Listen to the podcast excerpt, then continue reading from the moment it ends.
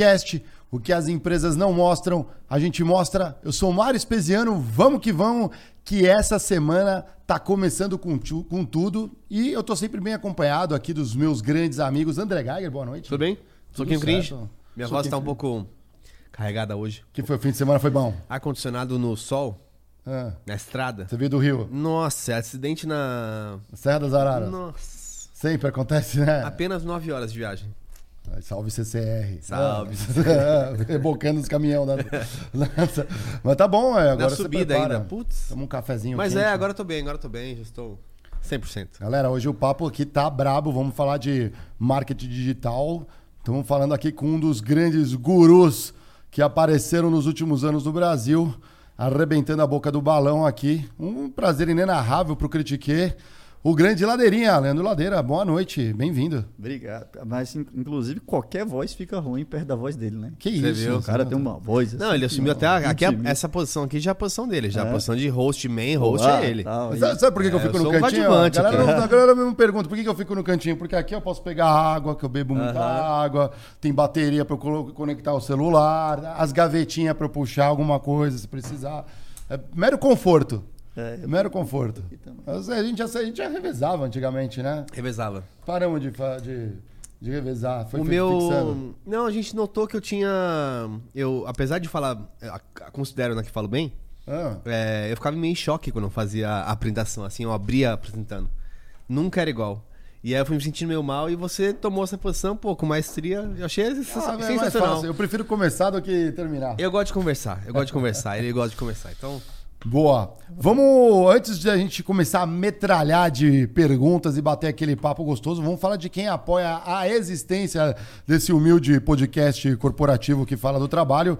Aliás, né, vamos dar aqui um recado muito especial para você, galera. Se você está pensando em abrir o teu próprio negócio digital, está a fim de empreender, você precisa do parceiro, do parceiro certo, né? Exatamente. Então eu sempre colo, fica de olho nos líderes de mercado e é por isso que tem que se ligar na Hotmart. Isso é um ecossistema completo. A gente já experimentou várias coisas, aliás, aqui, né? Quando a gente tinha os nossos infoprodutos. Exato. Tem várias soluções, meios de pagamento e eles vão ajudar a rentabilizar o teu conteúdo, né? Essas são soluções bem seguras, né? Muito seguras.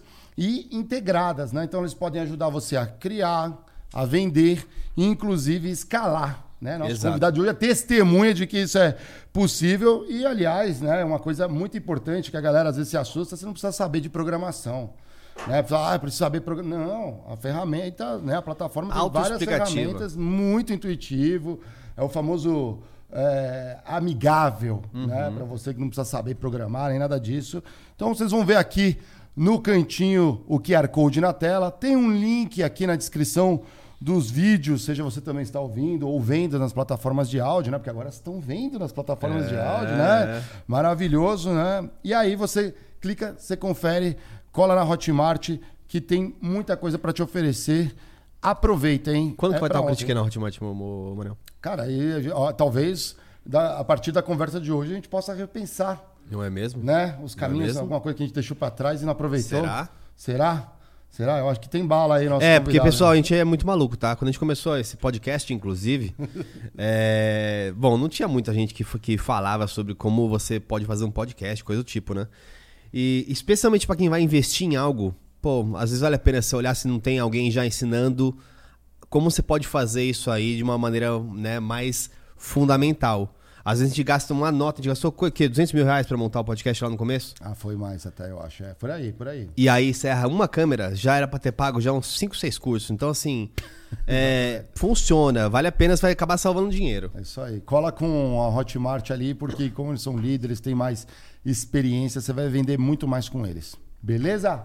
Recado dado, vamos pra cima do Ladeira. A gente tava aqui com câmeras fechadas, falando um pouco da, da por onde ele morou. E ele tem a pegada dessa. Ainda tá surfando? Cara, eu sou um péssimo surfista, mas eu gosto de surfar. Sabe onde eu surfo? Ninguém. Cara, eu surfo em Brasília. Lá, e piscina artificial? Não, pior que não tem. Eu surfo no, no lago. No Lago Paranoá, como que chama? É, eu faço wake surf. Você ah. tem uma, um barco e não é wakeboard que a galera acha que você fica ah, segurando uh-huh. a cordinha. Você pega o barco, bota um lastro de uma tonelada de enche de, com a água do próprio, do próprio lago, lago é. Ele fica pesado, ele forma uma onda.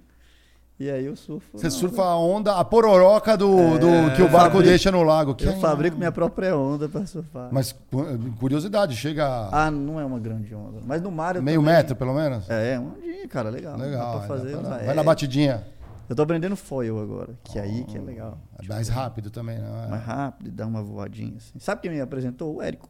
Ah, o Érico é. veio aqui também. Veio aqui Aliás, também. galera, um, um ótimo episódio, excelente episódio também. É, falando vale de marketing digital. Foi muito bom. Mas conta pra gente um pouco lá das origens, né? Você é publicitária de formação, né? Publicitária de formação. Eu Do... sou, não sei se você tá falando da Hotmart aqui, sou, eu acho, não sei se... Mas eu devo ser um dos clientes mais antigos da Hotmart. Ali no... Eu entrei no primeiro ano, a Hotmart tem quantos anos? doze? dois mil e onze, é, é eu entrei em dois mil e treze. Caramba. Nossa, comecinho mesmo. De, bem no comecinho. Mas aí... Mas an- é publicitário, antes de Hotmart, infoproduto. Eu já estava falando do sucesso meteórico, né? Tá? Uhum. É, é, é, de repente, né? Antes de dar certo no infoproduto, uhum. eu dei muito errado em tudo que eu me metia para fazer, assim. Não muito errado, né? Eu comecei como publicitário, estudando publicidade. Na época que não tinha Instagram, não sei se tinha aqui em São Paulo. É, uhum. Não tinha Instagram, não tinha Facebook. E aí tinha um site de balada. Tinha isso? Tinha. Tinha. Que a galera tira foto. Tinha. Tirava foto, e aí você pegava as fotos, publicava no site, a galera queria ver a sua foto no, na festa, no show, na balada.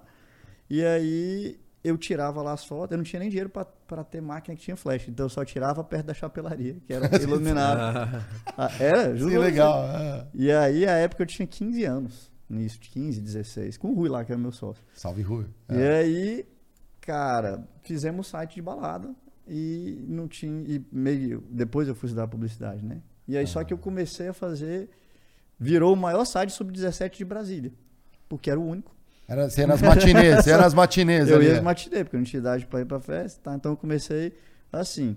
Aí fui ficando mais velho, fiz dezoito anos, o site virou de tudo que era festa, de balada e tal. E aí eu fiquei muito bom em S E O. Sabe o que é S E O? Uhum. Então Sim, qualquer coisa que você perguntava, pô, festas em Brasília.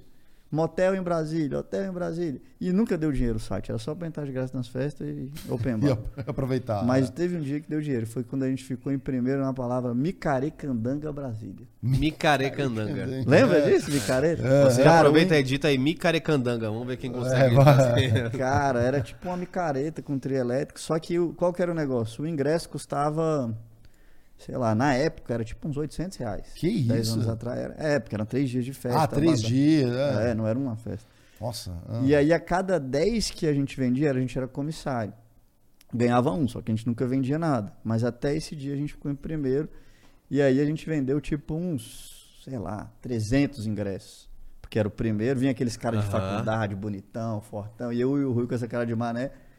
Vendia mais que todo mundo. Aí foi a primeira vez que eu vi dinheiro na minha vida. Mais dinheiro que minha mãe, imagina. trezentos, cada dez ganhava um. Ficava lá na porta que nem cambista para vender os todos que eu ganhei.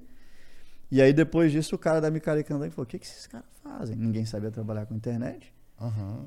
Pô, faz pra gente também. Aí eu tinha um puta negócio que me dava bastante dinheiro na mão. E aí arrumei um negócio horrível, que era fazer pra ele, cobrando bem pouco. Uhum. Aí virei o um modelo de agência de publicidade. E eu era um péssimo... Eu era um bom publicitário, mas um péssimo empresário. Hum, então, ah, pô, conseguia o cliente, dava resultado pro cliente, mas cobrava pouco, cobrava errado. Qualquer coisa que o cliente pedia para eu fazer, eu fazia. Você sabe fazer site? Sei. Você sabe fazer V T de T V? Nunca tinha feito. Sei. Claro, Vamos para cima. É. Aí, pô, faz o V T errado, volta. Aí tinha que fazer a fita, era caro. Só... Nossa Senhora. Aí, assim, dez anos, camelando, errando lá e tal. Assim, você eu falava... Quantas pessoas chegaram a ter nessa estrutura? Ah, uns quinze, vinte. Hum. Chegou no máximo vinte. Mas assim, eu falava para todo, todos os meus funcionários, todo mundo, né, no Brasil, C L T, tem treze salários, né? Uhum. Eu tinha doze. Eu tinha onze, perdão.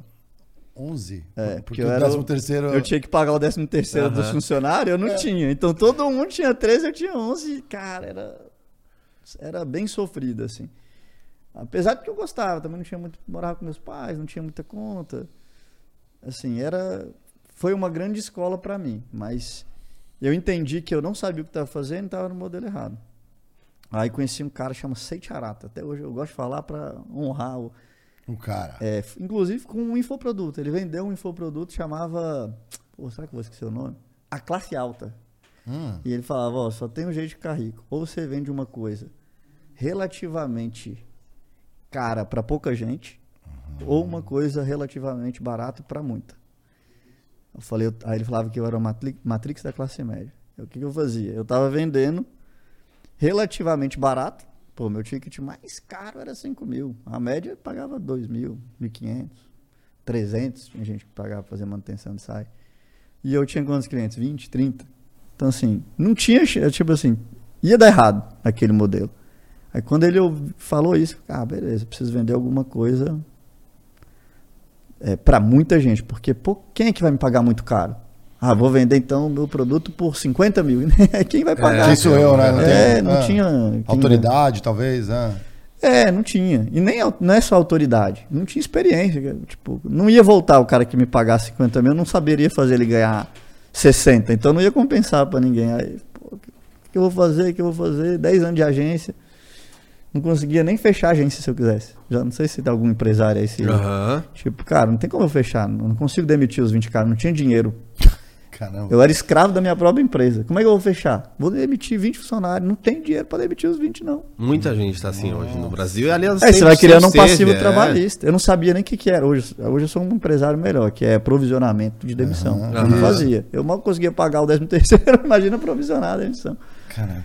Aí, cara, ah, infoproduto. Tem essa parada. Infoproduto dá para vender qualquer coisa para qualquer pessoa. Aí eu falei, era a época da Copa do Mundo. Hum. Falei, vou, vou vender. A minha esposa, na época era minha namorada, tinha ido para os Estados Unidos. E aí. Isso pô, dois mil e quatorze. dois mil e quatorze. Não, foi antes, dois mil e doze, né? dois mil e doze, é. É porque é dois mil e dez é a Copa, né? É... dois mil e dois, dois mil e seis, dois mil e dez, dois mil e quatorze. É, foi dois mil e quatorze. Tá. Então. Aí. É, dois mil e quatorze. Aí a, eles voltaram. É. Ela voltou pro Brasil e voltou com uns amigos gringos. E eles, ah, Brazilian Food, uma delícia. Eu procurei no Google, Brazilian Food, quantas pesquisas tem? Aí era tipo noventa mil pesquisas por mês. Eu falei, cara, vou ficar rico, vou fazer um livro de receita brasileira pro mundo inteiro em inglês. Deu um puta trabalho, tirei foto de tudo, fiz o vídeo, traduzi. Feijoada, cara, pão de queijo. É, é. Zero vendas. Tá brincando. Zero. Foi tão ruim que eu achava que era porque... Na época eu não conhecia Hotmart, né? Ah. O gateway de pagamento era o PayPal, assim. Eu falei, cara, tá, deve estar dando pau, porque é internacional. Aí mandei para um amigo da parte comprar lá, compra aí, pra eu ver se tá funcionando. Aí o cara comprou e tava funcionando. Então... Mas, era, mas era, tinha landing page, não, assim, tinha site, tudo. tudo. Cara, eu fazia anúncio no Google. O copy era legal? Não. Se fosse legal, seria vendido. Exatamente. Provavelmente eu era muito ruim, né? É. Não sabia o que tava fazendo. Aí, aí eu fui tentar, cara, como vender produto digital? Caí numa entrevista do Érico com o J P, que era o C E O da Hotmart. Sim, é, até hoje C E O uh-huh. da Hotmart, fundador, o negócio começando. J P é um brabo. Aí eu é. falei, cara, é isso, eu não sei vender. Aí eu descobri, pô, não, não tem tanto valor de mudar uma vida, uma receita. E eu tava vendendo um negócio por noventa dólares, tipo, cara, as receitas tá tudo de graça no YouTube, não tinha um método, não tinha... Não tinha porquê, não, não justificava, né? Então, aí eu entendi. Ah, tá. Aí, na época, a minha esposa, ela foi num chá de lingerie, voltou e falou, você não queria lançar um negócio? Tem essa mulher aqui, chama Kátia Damasceno. Ela ensina a loura, pompoarismo. Né? A loura, ensina pompoarismo. Por que você não lança ensinando pompoarismo? Foi puta... Totalmente fora da... Cara, não tem nada de pompoarismo, puta ideia ruim. Aí, no outro dia de manhã, eu acordei com um estalo, cara. Falei... O pessoal até fala, o que, que aconteceu nessa noite aí do pompoarismo? Você apareceu com esse estalo, mas não foi isso. Né? Aí eu falei, cara, vou pesquisar de novo, pompoarismo. No, no SEMrush, uma ferramenta que você descobre as pesquisas. Sim. Aí tinha tipo sessenta mil pesquisas. Era menos do que o da comida, né? Eu falei, mas esse muda a vida da pessoa. Ah. Se a pessoa... Aí eu fui ver fisioterapia pélvica. Eu falei, cara, incontinência urinária, um, a quantidade de, de doenças e de disfunções sexuais que... que a fisioterapia cura é gigante, a quantidade de demanda era gigante, eu entrei no Google e digitei pompoarismo. Cara, ninguém, eu não sei. Ninguém, Oceano Azul, um monte de pesquisa. Aí liguei pra Kátia, eu queria fazer um produto digital com você. Ela, não, não tô afim não, obrigado, tá. Aí eu liguei no outro dia, pô, eu quero fazer um produto com você lá. Não, não quero não. Liguei no quinto dia seguido ligando. Falou, ó, você não parar de me ligar, eu vou chamar meu marido. Eu falei, pode chamar, que eu faço a reunião com ele também. Não. não aí, desisti, né? É. É, não, aí... Aí... É, falei com ela, ó, oh, se não quiser fazer comigo, eu vou fazer com a Janaína, concorrente ali dela na área. Ela, não, arrumei uma, um espaço na minha agenda. Aí fui lá, aumenta de pitch pronto, expliquei quantas pesquisas, quanto... Qual, por quanto que eu queria vender o curso, quanto tá, assim, ó, são sessenta mil, se a gente pegar zero ponto zero zero um, a gente fatura tanto. Depois que eu fiz a reunião, ela que me ligava todo dia, quando é que vamos começar, quando é que vamos... Aí, daí, pra gente lançar foi um pulo, assim, foi, foi muito rápido. E aí o primeiro lançamento do curso dela, a gente faturou uns noventa e seis mil reais, foi quando foi o negócio da Califórnia, né? Eu peguei os noventa e seis, o primeiro, a gente investiu quatro mil em tráfego, internet, uhum. Facebook, uhum. E eu falei, ó, se der certo, a gente paga os meus quatro mil e divide aqui no percentual que a gente acordar. Se der errado, você não perdeu nada e eu perdi os quatro mil. Aí deu certo. Aí eu paguei de volta os quatro mil e reinvesti os noventa e poucos que sobrou, oitenta e seis. No mesmo... No mesmo negócio. Aí faturamos trezentos. Aí eu reinvesti de novo, faturamos um milhão e duzentos. Caramba! Eu falei, tô rico, eu sei o que fazer, é só repetir isso o resto da vida, eu vou passar o Elon Musk muito rapidamente, vendendo curso de pompoarismo. Eu falei, cara... O mundo inteiro... Eu, porra, Elon Musk, aproveite o seu momento, porque eu vou te passar, tipo assim. Aí... Aí, aí falei, ah, tô rico, vou viajar pra Califórnia, viajei lá, fui morando em San Diego. Vou surfar, vou surfar e tal, aí investimos um milhão. Vou investir um milhão em tráfego no lançamento, acho que eu vou tirar uns três, quatro, se seguir a mesma. Aí faturou um milhão e cem, aí mais os impostos, não sei o que, prejuízo. Nossa. Aí peguei a minha malinha, voltei para o Brasil. Fudido. já, né? é, não tá fudido, né? Porque... Sim, você já tipo, tinha feito provisões, né? É, tipo, eu não perdi... Eu ainda tinha aquele um milhão, vou, um milhão. Sim. Tipo... Mas eu entendi que a, a escala de um, pro, um projeto não é até o infinito e é só botar dinheiro em tráfego. Né? Aí fui aprender, cara, marketing no YouTube... canal da Kátia, a Kátia não tinha nem Instagram, tinha nada. Não tinha. Eu acho que ela foi um dos primeiros canais de adulto no YouTube de grande proporção. Porque antigamente lá era tipo Felipe Neto, Whindersson, Kéfera. Uhum. Não tinha Flow. Não, não existia não, Flow. Não tinha. Não existia. Tinha Porta dos Fundos já, vai. Uhum. Mas era muito entretenimento. O, o jornal não tava no YouTube. É verdade. Era tipo... Era muito reacts, era muito é. opinião. Lista. É, é, lista. lista. É, tipo isso. E aí a gente, é, a gente fazia lista, inclusive. Aí, né? Eu aprendi ali as paradas e... Aqueles vídeos de... Uh, fail army, né? Ah, é. O pessoal é. se ferrando. Eu adoro, da vida. Ou se dando bem, né? Também, né? Aquelas uhum. coisas difíceis, né? É. E aí foi nessa. Aí, cara, botamos o canal da Kátia nesse o sucesso repentino, né? Mais de mil vídeos, um bilhão de visualizações no YouTube, aí mais de dez milhões de inscritos. Caraca. Ah, TikTok. Aí viramos, desde a época, como a gente começou muito rápido no, no início, a gente entrou no Galaxy aí do Hotmart, que é esse programa Star, dos caras que mais vende. Eu não sei se eu vou falar besteira, eles estão aqui, é bom que eles vêm. Mas é. eu acho que a gente é a empresa que está mais tempo no Galaxy, desde Caramba. que começou... E concurso Pompori, porque eu vou lá no, no evento, hum. cara, é os caras assim, de finanças. Ainda né? vende? O quê? Vende. Eu não tô mais, eu vendi a minha participação na empresa dela, né? Uhum. Porque eu, tipo, eu go- gostei muito de trabalhar, a Kátia é incrível, engraçada. Mas assim, não era a missão da minha vida ensinar Pompori. Não, nada. Sim, não, nada contra. Pô, foi muito legal, ajudou muita gente. E quando você usa a palavra pompoarismo, parece mais popular e a gente usava por querer, porque atraía. Uhum. Mas é fisioterapia, cara. É uma parada séria pra caramba, ajuda muita gente. Mas eu me via muito mais ensinando marketing. Eu me encontrei muito mais como vida, cara, treinando negócios. É o que eu sei fazer, né? E aí, quando eu vi que já tava massa, eu já tinha um dinheiro que me dava uma qualidade de vida boa, eu falei, Kátia, deixa eu seguir minha...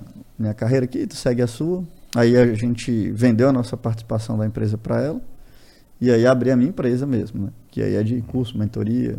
O Rui foi junto contigo ali. O Rui foi junto, tá comigo até. O Rui tem vinte anos que a gente é sócio, desde a época do, da, das festas da balada até... Não sei até... que é bom, né? É, muito louco. Tem um, tam, temos também aí que estão por aí comigo desde... Milheiro, né? Nossa, Pô. desde os doze anos, lá em Indaiatuba. Aham, uhum, tá ligado, tá ligado. É, muito bom. Muito legal, né? Leva os brothers junto, né? Com certeza, se possível, né? Se estiver trabalhando, poder é, carregar. Ah, né? é, tem que, é, tem que andar junto. É difícil, tem que né? andar junto. É. É. Não, teve uns que caíram pelo carro. Eram, éramos três uhum. antes, né? No início, na época do site de balada, era três. Aí um, um caiu pelo caminho, não...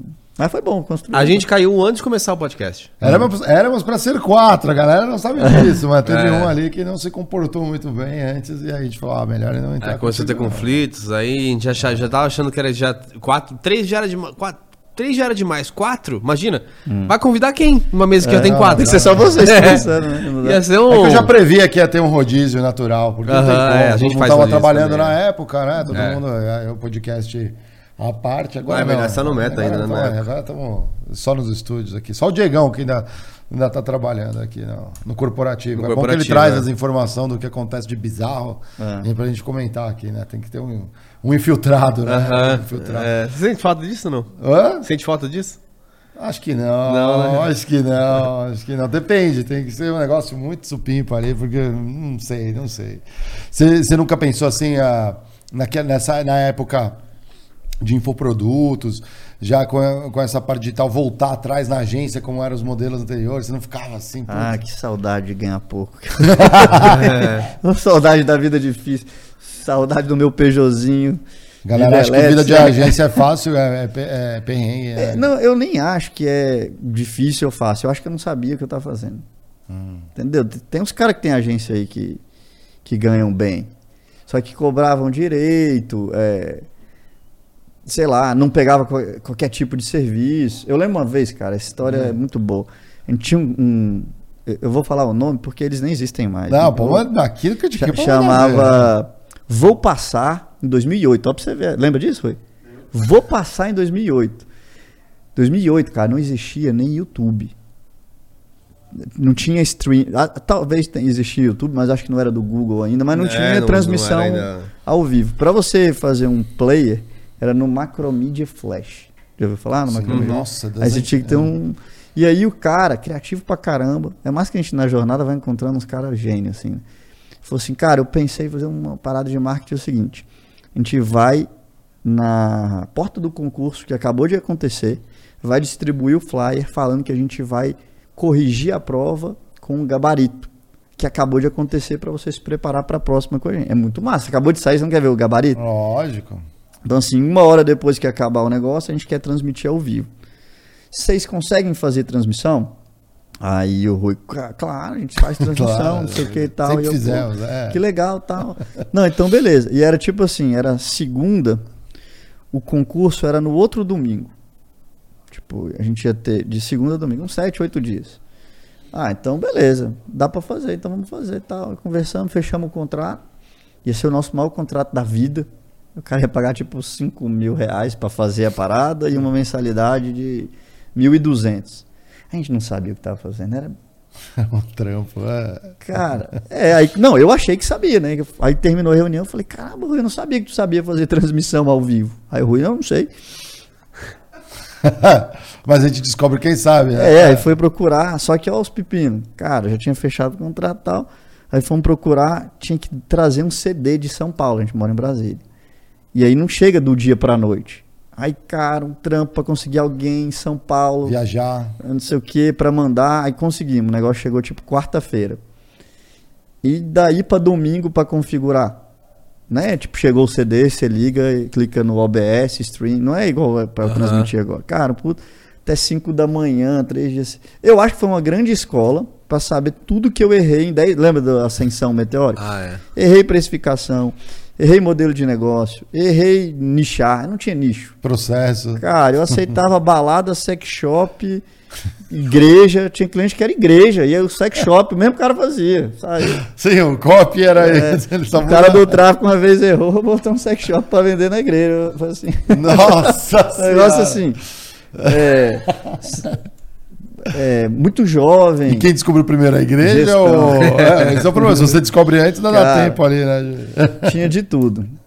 Então, assim, foi uma escola de muito erro, mas eu acho que o principal erro era modelo de negócio. Mas eu não tenho saudade da época. Eu tenho saudade da época da Kátia. É mesmo? Cara, era muito... Você trabalhar com uma pessoa, ela é criativa. Vocês conhecem a Kátia? Eu, eu Kátia conheço, sim, já vi. Uhum, a loura. Uhum. Pô, ela é uma artista, ela não é uma professora, né? E ela topa qualquer loucura. Eu também sou criativo, a minha, a minha função é criar uma uhum. empresa. Eu sou um péssimo gestor, administrador, o Rui que faz a gestão e administração. Mas eu sou um cara de ideia, criativo. E a Kátia é doida e topa qualquer ideia. Aí essa eu... Pô, ah, vamos fazer um vídeo, motel de... O Whindersson fez um, um vídeo, era, sei lá, festa de... Escola de rico e escola de pobre. É, ele fazia. Aí bateu um milhão de views, sei lá, dez milhões do... Eu falei, Kátia, vamos fazer o motel de rico e motel de pobre? Ela falou, como assim? Eu falei, vamos no motel de, de pobre, pegar o pior motel que tinha em Brasília. Aí entra no motel, eu, a Kátia... Quatro caras pra gravar. Ah, pra... Sim, os caras só olhando no Pô, hotel. O que, que é isso? Esse hotel, pra você ter uma ideia, ia a pé. Pra ir no hotel, tipo, é, chamava Fantasy em Brasília. Hum. E eu falando mal do motel aqui, né? Não, Mas é, falo... é verdade. Não é, é um motel mais humilde. É um motel mais humilde. De pobre. E aí a gente entrando assim, aquela galera toda dentro da parada. Aí a gente foi, filmou, aí como é que era, aí vai fazendo a... Pô, era muito, era muito divertido. A galera do outro lado, no outro quarto, no hotel de pobre, dá pra você ouvir, né? A claro. gente filma. Depois você procura no, no Tem uns barulhinhos aparecendo. Cara, ali. Super engraçado. A gente fez um date ruim lá, que a audiência mandava as histórias de motel que deu errado. Ah, e ela ia lendo dentro do motel. Mas esse dia foi engraçado que na hora de ir embora, eu na fila, todo mundo com uma máscarazinha. A galera foi pro carro esperar eu pagar. E eu tô lá. Aí bem na minha vez a mulher olha...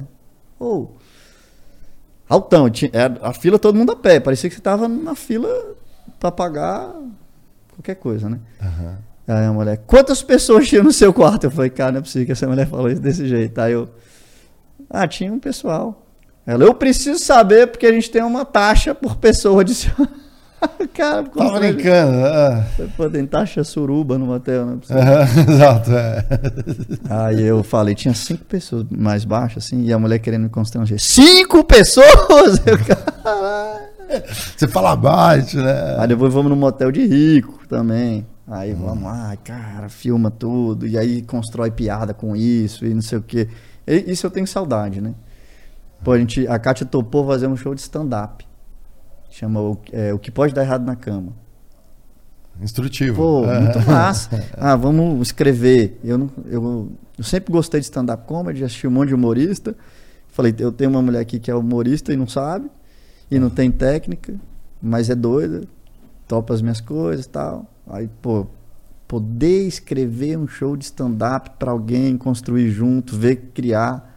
Primeiro show pra cem pessoas, o segundo pra... Aí quatro sessões pra cem, aí fomos pra Goiânia, pum, duas mil pessoas depois. Isso eu tenho saudade de uhum.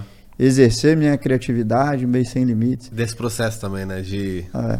E hoje eu também posso um pouco, eu crio lá minhas piadas, eu tenho um showzinho que chama Me Dá Uma Ideia, que eu faço um pouquinho de stand-up comedy, com um pouquinho de improviso e, e criação de anúncios ou ideias pras pessoas ao vivo, mas é mais burocrático.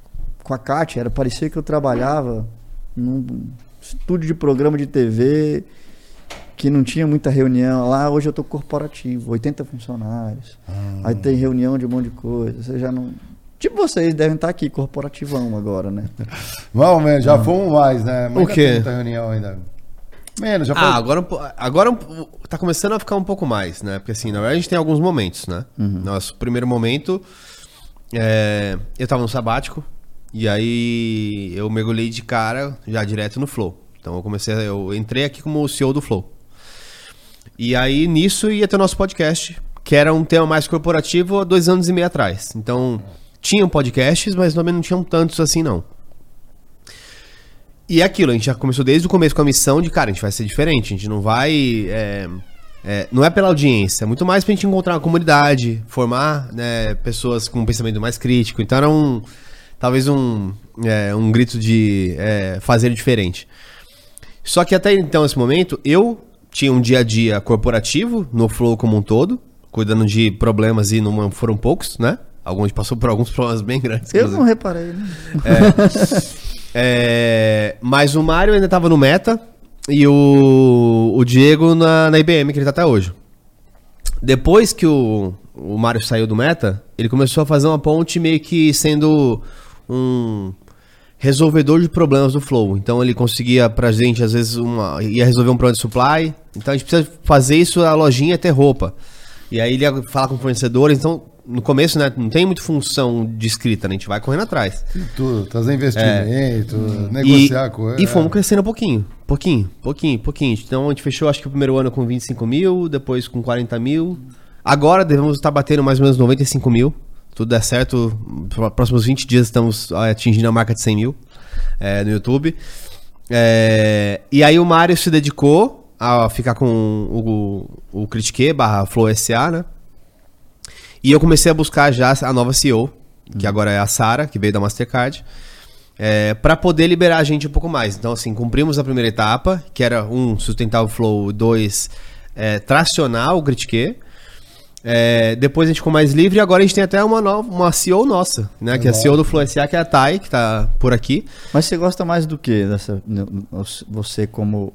Tô fazendo terapia. Aqui. Não, mas Não, a gente já... Assim, é assim que é legal o papo. Você gosta de... De ser C E O da, do não, executivo não, ou você não, gosta não, de ser é, o cara que, que tá aqui conversando? Eu achei que eu gostava de ser C E O. É, eu sempre fui C F O de carreira, né? Ou financeiro de carreira. Então eu cheguei até C F O, fui C F O da Uber, da L'Oréal. Minha esposa trabalhou na Uber. É? é. Então deve se conhecer. vinte, dois mil e vinte tava lá. Depois, ah. depois de, de lá que eu saí. É, aí a gente... Aí, é, eu sempre pensei assim, pô, C E O é uma posição legal e tal... Eu admiro muito hoje quem é C E O, mas assim, não é pra mim. Eu sou uma pessoa mais criativa também, mais de conexões. Eu pego um problema e resolvo. Assim, se tem um problema que ninguém sabe muito bem como resolver, eu vou ver vídeo, eu vou estudar, vou ver curso, mas eu vou resolver aquele problema. É... Na conversa, eu gosto de conversar, mas eu não gosto muito de estudar convidado. Uhum. Eu gosto mais de interagir com o que está acontecendo naquele momento e trazendo, deixar mais natural. A gente faz esse equilíbrio um pouco também aqui dentro, né? Você não perde um momento wow, né? É, porque assim... Ah, é. Uma coisa que você traz, pô, já sei muito... Mas você tá não vira entrevista. Cara, pô, igual é. Você não vira entrevista. Tipo, você nota que é uma, existe uma diferença entre uma entrevista e o que a gente tá fazendo aqui. Uhum. Porque, é, tipo, conversa. Vai conversando, vai é. descobrindo, pô, isso aqui, legal. É, e depois, no final, eu descobri que, cara, o que eu mais gosto de, de fazer, com tanta coisa que surgiu aqui, é, é ver as coisas surgir no mundo. Eu me identifiquei um pouco com o que você foi falando, tipo, pô, é legal você ver aquilo construído e aí ficou uma coisa legal. Então, assim... Eu participei já em três anos, a internet é muito rápida também, né? Uhum. Eu participei de trinta e quatro criações de programas. Né? Então tem o, o Vênus, o Noir, tem o Flow News, tem Flow Ciência. Games, tem Ciência, tem um monte de coisa que foi, que foi criando. E aquilo, se eu tivesse hoje funções dedicadas para trinta e quatro coisas, eu estaria fazendo tudo errado, ou tudo ruim. É, e eu fui colocando as pessoas que fazem as coisas melhor do que eu nas posições, inclusive a C E O. É, que chegou em outubro, acho que ela chegou, né? Uhum. É, e eu agora sou um Chief Curiosity Officer. A mim, meu cargo oficialmente tá no LinkedIn. Pô, é, lá tá... esse nome aí que eu vou virar isso aí. É, Chief Curiosity ah. Officer, muito cara, bom, cara. Cara, eu vou virar isso. Olha é, isso. Inclusive a gente pode fazer um... O que é ser um Chief Curiosity Officer? Exato, olha lá, um, é, um produto digital. Um produtinho bom aí. Porque é, é isso. Mas eu me identifico muito, assim, porque ano passado foi um dos anos mais difíceis da minha vida, cara. É mesmo? É, passado, porque eu né? saí da Cat, assim, difícil, né? É, lá, abandonar. Ganhei né? dinheiro pra caramba, fiz sucesso, cresci, multipliquei o negócio e tal. Mas, pô, eu saí da Cat, que eu era um cara só criativo, que não tava na frente das câmeras, né? Tava ali atrás, criando, mas não tinha que gravar vídeo, não tinha que fazer live, não tinha que me expor, não tinha uhum. que... Então, assim, era... Era, eu não sabia como é que... Ah, eu até entendo mais a Kátia. Às vezes eu falo, porra, tem que gravar, tá. Cara, tem dia que você não tá bem, tá? Às vezes tá ruim. Uhum. Um monte de coisa, mas assim... É, e junto com isso, a empresa saiu de quinze funcionários para oitenta. E é que nem você falou, cara, eu tenho que resolver, eu tenho que resolver. Precisa da galera, como é que eu vou fazer? Aí eu tava fazendo um monte de coisa que eu não queria. Entrevista de emprego, reunião one-on-one, feedback. Aham. Uhum. Aí quando eu olhei, eu falei, cara, cadê o cara que tem tempo pra escrever? Eu gosto de escrever. Cadê o cara que tem tempo pra olhar o que tá acontecendo Sim. no mundo? Descobrir, encontrar... né? Coisa, cadê o cara que tem tempo pra ler? Pô, não tá valendo. Cadê o cara que tem tempo para conectar as ideias, para para ir em eventos sem estar tá correndo? Com a correria do dia de amanhã. Quero é. ver o que tá acontecendo e tal. E aí tem que fazer live todo dia, tem que fazer um monte de coisa. Aí eu fiquei um pouco é, infeliz, feliz com a empresa crescendo, mas infeliz com o que eu tava fazendo. Aí eu falei, cara, é isso. Uhum. Eu tenho que arrumar alguém que vai fazer melhor que eu. E essa pessoa, ela tem que resolver. É. Então hoje, você falou, ah, eu vejo um problema, eu resolvo. Eu vejo um problema e eu tenho que me forçar para não resolver. Porque se eu resolver, o cara não vai resolver. E se ele não resolver, ele não vai aprender. Então você tem que ver o negócio errado.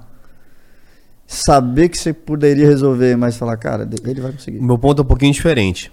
É, eu passei por um processo de burnout na Uber. Né? Então, assim, eu saí lá burnoutado e ia ficar um ano sabático mesmo, um ano inteiro. Quando eu entrei aqui no Flow, então foi em janeiro que eu comecei a pensar o que eu vou fazer. Aí primeiro eu fiquei jogando FIFA. Só pra não fazer nada. Jogando né? FIFA. Primeiro mês eu falei assim, vou jogar FIFA.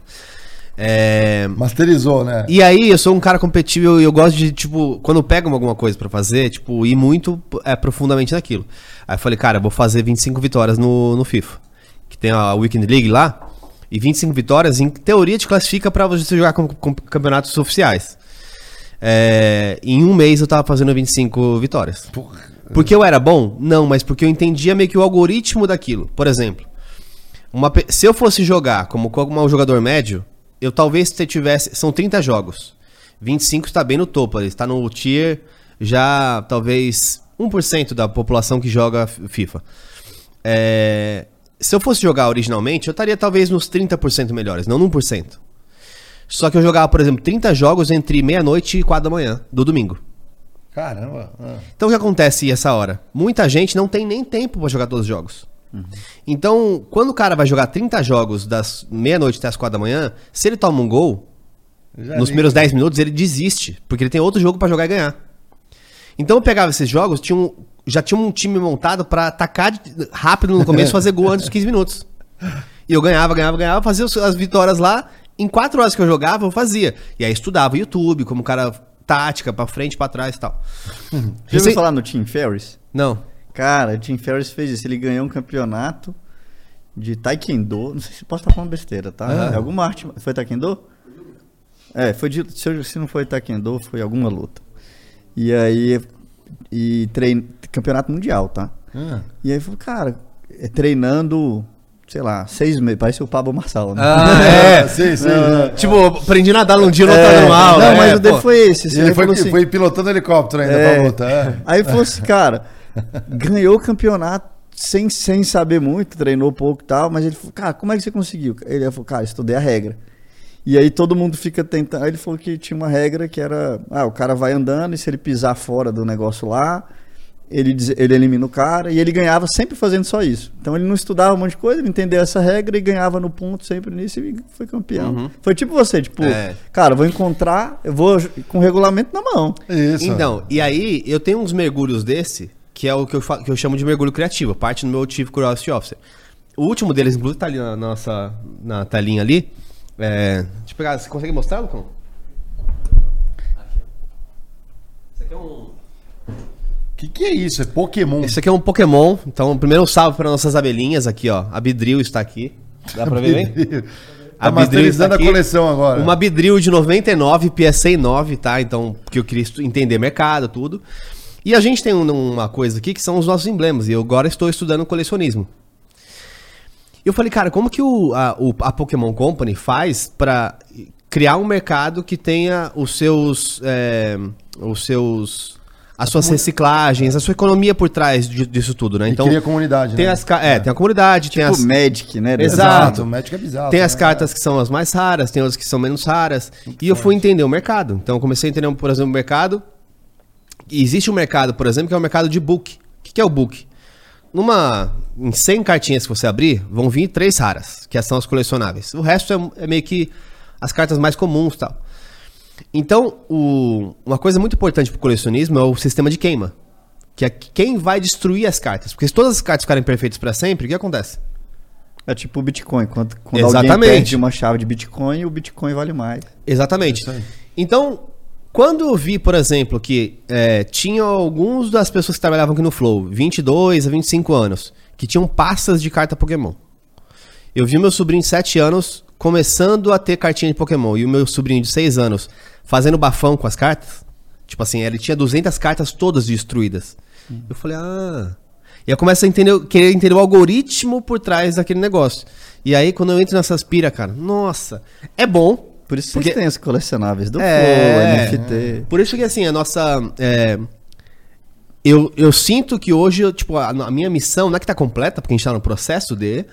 Mas a gente toma muito cuidado para que a gente não, não, não perca a nossa essência no caminho, né? A gente vai construindo dentro do que a gente gosta de fazer. E o que a gente não gosta, não é que a gente vai deixar de fazer. Mas é que eu trago um profissional que gosta de fazer isso. É. E que saiba fazer melhor. Tem né? alguém que quer ser C E O. Mas para fazer isso precisa de tempo, né, cara? Exato. Por exemplo, ah, pô, o cara que vai estudar colecionismo. Eu não sei nem como é que procura colecionismo. Ah, né? Difícil, cara. Ainda... Mas tem liga, tem um monte de coisa. É, tem tipo... numismática, a galera que coleciona uhum. moedas. Cara, tem um monte Mas de coisa. Mas esse criativo, acho que essa é uma característica, né? É um cara que... Ele quer estudar um negócio... Tipo, eu sou assim também. Cara, vou estudar stand-up. Aí vou ler tudo sobre stand-up. Quem foram os caras, como é que criou, quais são as técnicas, quais são comédia. Os livros, como é que é o cara lá de trás. O que, que é comédia, que nem é stand-up. Fui estudar curso de palhaço. O que, que é humor físico. A diferença de humor físico para humor é, de texto. Palhaço escada ou... Oh. Cara, então, isso é que eu gosto. Não, mais rico. Hã? Eu acho mais rico é isso. Eu, é, mim, aí tá. Mas amplia teu, amplia teu conhecimento, né? O que a gente fala muito aqui é a combinação de conhecimentos que gera uma coisa nova. Tô, é, total. Você a pega um engenheiro com um médico, ele vai fazer Exato. O, não, a perna mecânica. YouTube, cara. Tanto que eu estudei algoritmo do YouTube na época da Kátia. É mesmo? Cara, eu era fissurado. O que, que é C T R? Como é que é o nome de C T R? O que, que é... Como, C P M. Que que ah. É, não, cara, eu, eu entendi que precisava dar clique. Porque todo mundo fazia muito igual. Cara, o que que faz dar clique? Aí vai lá ver os gringos lá fora, que ah, a thumb, o que que tem que ter na thumb? Aí você vai descobrir, cara, não sei se vocês já pararam pra pensar, já, eu, de, Bichon, que as expressões, sim. quanto mais de perto e quanto mais... Então, todo mundo no meu mercado, marketing digital, brasileiro, o que que as pessoas são? Vaidosas, né? Uhum. Então, eles tiram uma foto de book, e é, botam lá. Aí não, não dá view tá nenhum nada. Porque parece propaganda. Aí a da Kátia, Ai, bigode, ela tá... É. Aí a Kátia ficava brava comigo, Leandro, você arruma o meu pior frame pra botar lá. Eu falei assim, você quer view ou você quer Sim, tá que... bonita? Que clica, aí ela né? falava, eu quero tá bonita, eu quero tá bonita. Então, mas há limites. Hã? Há limites. Deixa eu contar a história do nosso episódio três. Hum. Ah, não, tem. Pô, a gente é. chegou aqui, ah, eu então assim... que há limites também. É, há limites. É, eu já é, extrapolei eles. Não já foi? É, ela ficou chateada, não, né? É. Episódio três. Aí nosso episódio três tava que o... as pessoas que a gente contratou pra trabalhar com a gente faziam o Flow, faziam programas mais de internet. Uhum. E corporativo não tinha. Tinha quem já vendia curso ou quem vivia de livros, por exemplo. Então já tinha uma presença na internet. É, clube do livro. E né? a gente não veio com essa pegada. A gente veio pra ser, tipo, de fato as pessoas... O seu brother que tá no trampo também. Então eu, o Mário, a gente tinha vidas corporativas. Então não é, é muito um sonho. É muito mais, cara, as dores né, no dia a dia. Menos entertainers. Exato. E aí chegamos, começamos a fazer os programas. E um dos programas, eu contei uma história... É, que era uma, tipo, sei lá, uma discussão B, assim, é, tipo... E não sei por que eu usei a expressão é, jogar cocô na minha cara. Assim, sei lá, jogar cocô na minha cara, e é ao vivo, né? Então, sai. Passou, tá aí normal, mas isso nem era relevante dentro da história, a história era grande. Sim, exatamente. Cocô. Quando acaba o programa, outro dia, assim, tipo, a começou thumb. a viralizar a thumb, a thumb era eu assim, ó, vai jogar cocô na minha cara? Exato. E era eu assim, e, eu, e texto embaixo, vai jogar cocô na minha cara. Eu falei, não, cara, não tem nada a ver com o que tá corporativo. Quem que vai ver isso e falar assim, hum, esse cara é um cara corporativo que eu devo seguir. É, e aí é. a gente foi ajustando, obviamente, né? Tem o momento, tem tudo um... Você já fez uma presepada é. assim, de errar muito? Pô, se vocês quiserem, eu, eu tenho aqui... Eu não tirei não, inclusive. Ah. É, é porque... É, por quê? Mas tem um porquê, né? Porque é. era o rosto da Kátia, não brincadeira. Né? A gente... não era o meu. É, era... Não, é porque eu acho que... É... Eu tenho uma teoria sobre viralização, view e tal. É o seguinte. Quanto... Toda vez que você quer um pouco de popularidade, mais view... View é popularidade, né? Pra é. ser mais popular, uhum. você tem que abrir um pouco mão de credibilidade. E toda vez que você... quer um pouco mais de credibilidade, você tem que é, você perde um pouco de popularidade, porque fica mais chato. Fato. Então, quando você tá aqui, nem se falou assim, cara, é, é um negócio menos entertainer, é mais pra um cara brother, eu não vou fazer um negócio tão esculhambado. É tipo o Joe Rogan, ele é... Ele tem credibilidade, não tô querendo dizer que ele não tem. Uhum, mas ele é mais, pô, vamos fumar maconha com Elon Musk, não sei Sim. o quê, é mais entertainer e tal. Aí tem um outro gringo, cara, que eu esqueci, que é um serião americano. O Friedman. Friedman. É. Ele é o contrário, ele tem menos view. Ele fica de terno. Mas ele é um cara mais sério ali, então assim, ele vai ter muito mais credibilidade com um certo tipo de público do que o Joe Rogan. Uhum. Não que ele não tem. Tô, Seria não ele mais rentável? É, eu não sei, depende, né? Porque às vezes tanta popularidade a mais fica até mais rentável. Mas assim, eu conheço youtuber que tem muito view, que fatura metade do que eu, ou bem menos do que eu. Muito mais view. O cara tem cem milhões de views, eu vou lá com meus cem mil e uhum. vou faturar mais. Então, será que é só credibilidade ou mercado? Provavelmente o mercado corporativo tem mais chance de monetização por view do que o mercado de entretenimento total. Ah, com certeza. Uhum. Então tem que pesar tudo isso. Mas no da Kátia era, sexo, era sexóloga. Então, o que que eu fazia? Cara, vamos fazer o motel de rico, o motel de pobre, contando as histórias engraçadas de motel, da mulher, que o cara foi e de repente ele pediu pra usar uma calcinha. Pô, a Thumb era um cara de calcinha. Uh-huh. Dá muito view, quatro milhões de views, oito milhões de views. Só que se eu ficasse só assim, a Kátia ia acabar com a reputação e a imagem dela o tempo todo. Não é mais uma sexual, virou uma humorista total. O que que eu fazia? Fazia dois, um episódio com o Whindersson. A gente fez, consegui um collab com o Whindersson na época. Que legal. Aí o outro episódio eu arrumava um professor doutor do hospital Albert Einstein. O neurologista. Uhum. É, pô. Aí, cara, beleza, eu, eu transito aqui porque eu sou popular, mas eu também sei falar sério. Então eu ia pro quente, pro frio, pro quente, pro frio. E eu acho que foi uma sacada perceber isso, porque senão, se você ficar só no chato, quem é que vai te ver? É. E se você ficar muito esculhambado, pô, você quer ser conhecido como um cara do cocô? Igual o Felipe Neto, ele ficou conhecido como o cara da Nutella por muito da tempo. Da foca lá, da, da foca. Da foca, sei é, lá. É. Então, pe... e, e, e assim, vira o estigma, né? É, tem até uma piada muito boa que o cara, eu sou perto de lembrar a piada, mas é mais ou menos assim. É, pô, eu, tá vendo essas cercas aqui, dessa cidade aqui? Eu fui um dos primeiros caras a morar nessa cidade. E todas as cercas da cidade inteira, eu que fiz. Eu sou conhecido como o João da Cerca? Não, não sou. Tá vendo é, essas, sei lá, os muros da cidade? Eu sou conhecido como, eu que fiz tudo. Eu sou conhecido como o João do Muro? Não sou. Tá vendo as, a, a, a parada que, da, de, que pintou a cidade? Eu sou conhecido como o João Pintor? Não sou. Mas vai comer uma cabra uma vez pra você. Já pegou, então você pode fazer muita coisa certa. Uma cagada que você faz muito, que nessa da Nutella, cara, virou o estigma da Nutella. Então eu entendo que tem que tomar cuidado, mas eu entendo também que se você não ousar muito, nunca, cara, você vai ser ignorado na internet. É, fato. E aí vira ego, né? Aí você tá fazendo só por tipo, ah, tá dando cinco views, cinco views, cinco views.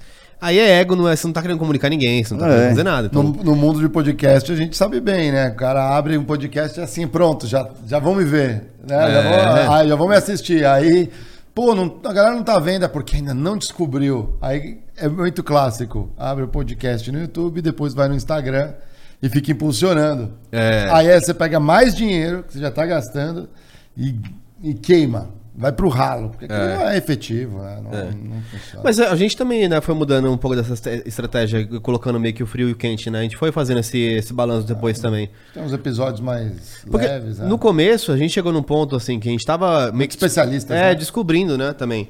Então a gente conseguiu... É, chegou a um ponto de trazer várias, é, vários especialistas, por exemplo, que não tinham nenhuma presença. Nenhuma. Na, tipo, a, a rede social, o Instagram é fechado. Porque a conversa era interessante. Então o cara é, sei lá, vice-presidente de, de uma empresa automobilística.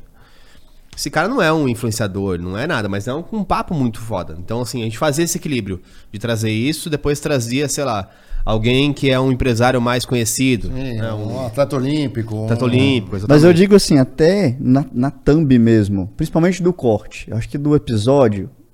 É mais difícil fazer, né? Porque... É, porque fica só a identidade do, do negócio, né? É, e assim, é o próprio nome que tem que chamar, do cara mesmo. ou se a retenção for muito boa, sei lá, Deus, por que que não usam muito mais, mas na, no que você publica depois, essa arte aí eu, eu estudei por muito tempo e, cara, modéstia à parte, eu fiquei bom, assim. Masterizou tipo, a parada. Muitos vídeos com mais de um milhão de views, vários. Você faz o teste A B, A B C e tal? Não? Na época não existia, né? Ah. Mas, assim, uma coisa que eu percebi, sempre que tem uma expressão esquisita, tem muito view. E eu tô falando assim, é, e mais de perto a expressão. Dá uma olhada nos vídeos que tem mais de dez. Olha só, cem por cento tem expressão. E aí, às vezes, não sou eu que faço. Aí eu vou treinando o time, né? Uhum. Aí o cara vai lá e faz a expressão diferente. Cara, é batata. Não tem expressão. Ela tá de longe. Ou ela tá normal, não dá view. Ela tá fazendo careta, tá fazendo um gesto, tá fazendo não sei o quê. Por quê? Eu acho que a pessoa... É o estranho que chama a atenção no meio do YouTube. Você não clica no... Uhum. Ah, você não vai clicar no normal, tu vai clicar no esquisito. Sim, no que tá mais estranho. E, só que aí o cara, é o que você falou. Não Mas pode, aí você aguça a curiosidade. Não pode ter vaidade. A pessoa tem a vaidade. Não, eu quero estar tá bonito na thumb. E eu falava pra Kátia, você não quer estar tá bonito, você quer que funcione, que as pessoas vejam. Se você estiver bonita demais, normal demais, ninguém vai ver. E aí eu fui pelo, pelo anormal sempre. Uhum. Mas vocês tentavam estimular não só a curiosidade, mas talvez é, se ela tá uma postura, sei lá, com mais brava, gera raiva, gera é, alguma emoção na alguma pessoa. Alguma emoção. Aí eu peguei as emoções básicas. Raiva, medo, nojo. Isso. Aí é neuromarketing é, total. Neuromarketing total. total. É. Neuromarketing, eu, cara é. de nojo. Por que, que ela tá com nojo? Sei lá. Hum. Um galera... brócolis na frente, é um... É, você quer saber. Que no... É. É, no caso dela sempre era... Ou então por que, que ela tá com raiva? Ah, legal. Eu também descobri os primeiros segundos do vídeo. Pô, o primeiro viral da Caixa veio por causa do Rui. Era um vídeo que era por que os homens traem, alguma coisa de traição. Aí bem no início, a gente já sacou que se provocasse a Kátia, ela saía do padrão normal e ficava, ficava fora dela, né? Aí o Rui falou assim, pô, mas o cara trair também, às vezes é até bom, que ele volta, dá mais atenção pro casamento. A Kátia foi ficando nervosa, vermelha e tal, e começou a xingar o Rui todo. Uhum. Aí eu peguei aqui na edição, peguei aqueles primeiros segundos, botei Jogou. o Rui xingando, ela xingando o Rui, e depois o episódio com a parada normal. Aí foi o nosso primeiro vídeo com mais de um milhão. É, o modelinho MrBeast. É, é. Porque hoje ele masteriza, assim... É. Ele explica um negócio complexo em sete segundos. E com doze cortes, né? Com doze cortes, é. é, é muito doido, surreal, cara. É a muito média doido. da intro dele, Mário, trinta segundos são quarenta e sete takes. Cara, é bizarro, né? Tem que ter uma baita edição é, ali muita. também. Você acha que ainda é um paradigma, a galera fala assim, ah, vou criar conteúdo, preciso dar a cara, é melhor? Ah, cara, eu acho que... Eu acho que... Quer ver um exemplo que eu posso... Pode. Vou falar de uma parada polêmica, né? Você viu os negócios da Choquei que viralizou?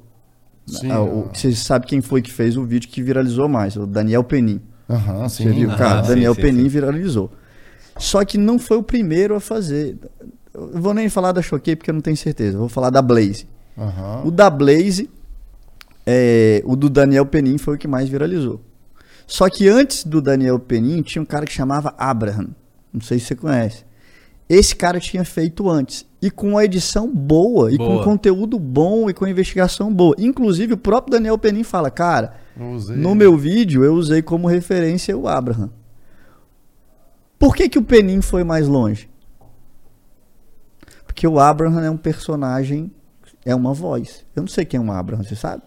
Não sei não. Não sei, eu gosto até, é legal o conteúdo do cara. Pô, mas ele não veio aqui no podcast, ele não bota a cara. Acho que ele defendeu o anonimato. O Penin é o Penin. O Digo fez esse movimento de sair do anonimato. Então ele era só uma voz, depois virou... Normose, é. né, galera, assim, é. Então eu acho que mostrar caro para criar conteúdo não é o único caminho.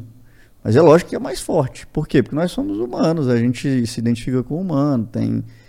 É, sei lá. Eu... Milhões de anos de evolução que faz vocês terem mais empatia, né? Contra... É, cara, até eu, eu acho que a voz do Abraham, eu gosto dele, tá, mas eu não sei quem é. É mais difícil você ser fã e querer. Não dá pra tirar uma foto com o Abraham. É.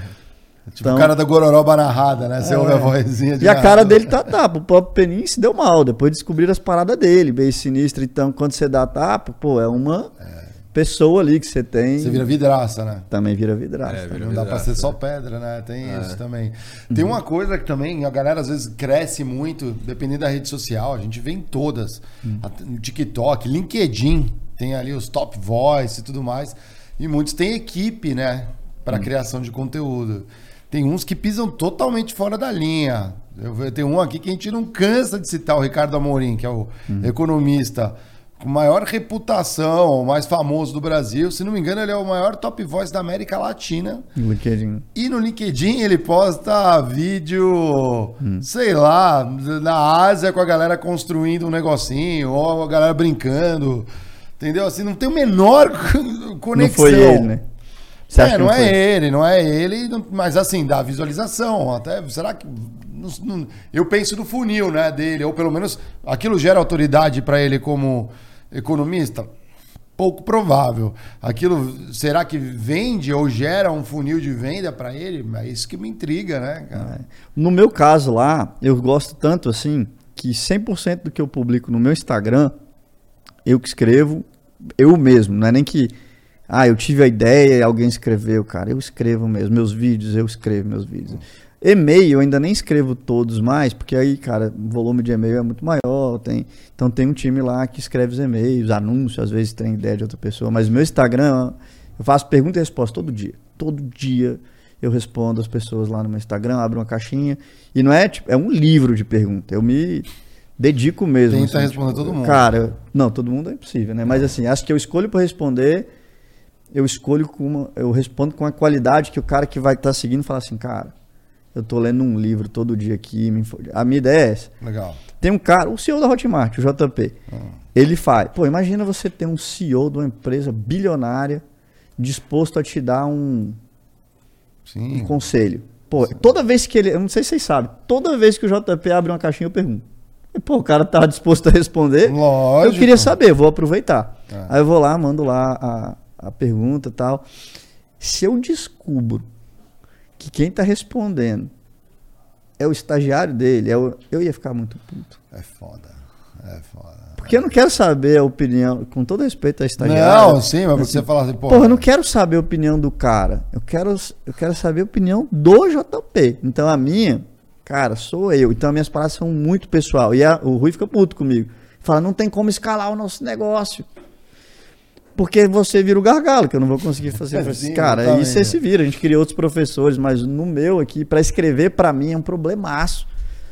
Porque eu acho que a pessoa que me segue, ela quer saber quem é o Leandro, a história do Leandro. Lógico. Meus vídeos são pessoal, pô, a história eu com meu filho. Ah, mas você, é, eu, eu peguei ali o início, quando dá essa virada que você começou a soltar mais no Instagram. Uhum. E, obviamente, começou a muitos viralizarem. Eu lembro as primeiras vezes que eu fui impactado. Eu falei, esse cara aqui manja de neuromarketing pra caramba. Uhum. Você tava comendo uma pizza, você uhum. deve saber, tava ali mordendo não, uma não. pizza, comendo um negócio.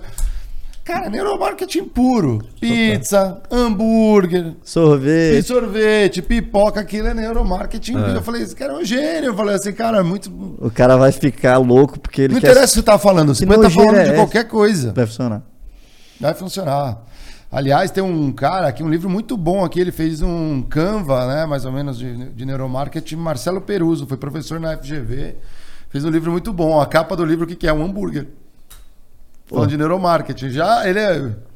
Tem um livro que chama... Vai olhar, né? Sabe onde é que eu tirei aquela ideia, aquele vídeo? Ah. De, um, de um livro que chama Ideias que Colam. Já ouviu falar esse livro? Ah. Eles falaram que estavam tentando diminuir a quantidade de gordura na pipoca nos Estados Unidos. Olha essa história, cara. Ah. Tá, beleza, tem que reduzir a quantidade de, de, de gordura na pipoca.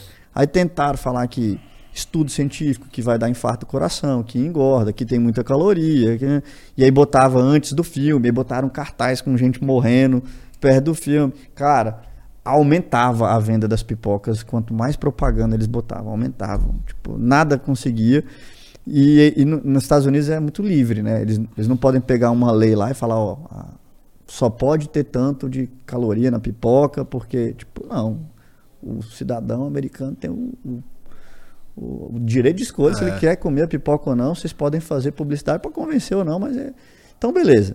Aí, contrataram um cara de neuromarketing lá. Cara, como é que nós vamos fazer? Aí eles botaram na frente do cinema uma pipoca e botaram lá, sei lá, não sei quantas mil calorias. E do outro lado, eles botaram uma mesa, cara. Cara, uma mesa desse tamanho, assim, com... Pip, é, sorvete, refrigerante, milkshake, hambúrguer, não sei o que e tal, e a mesma quantidade de calorias. Aí quando bata, botava assim, era tanto mais comida que o cara pensava, compensa mais.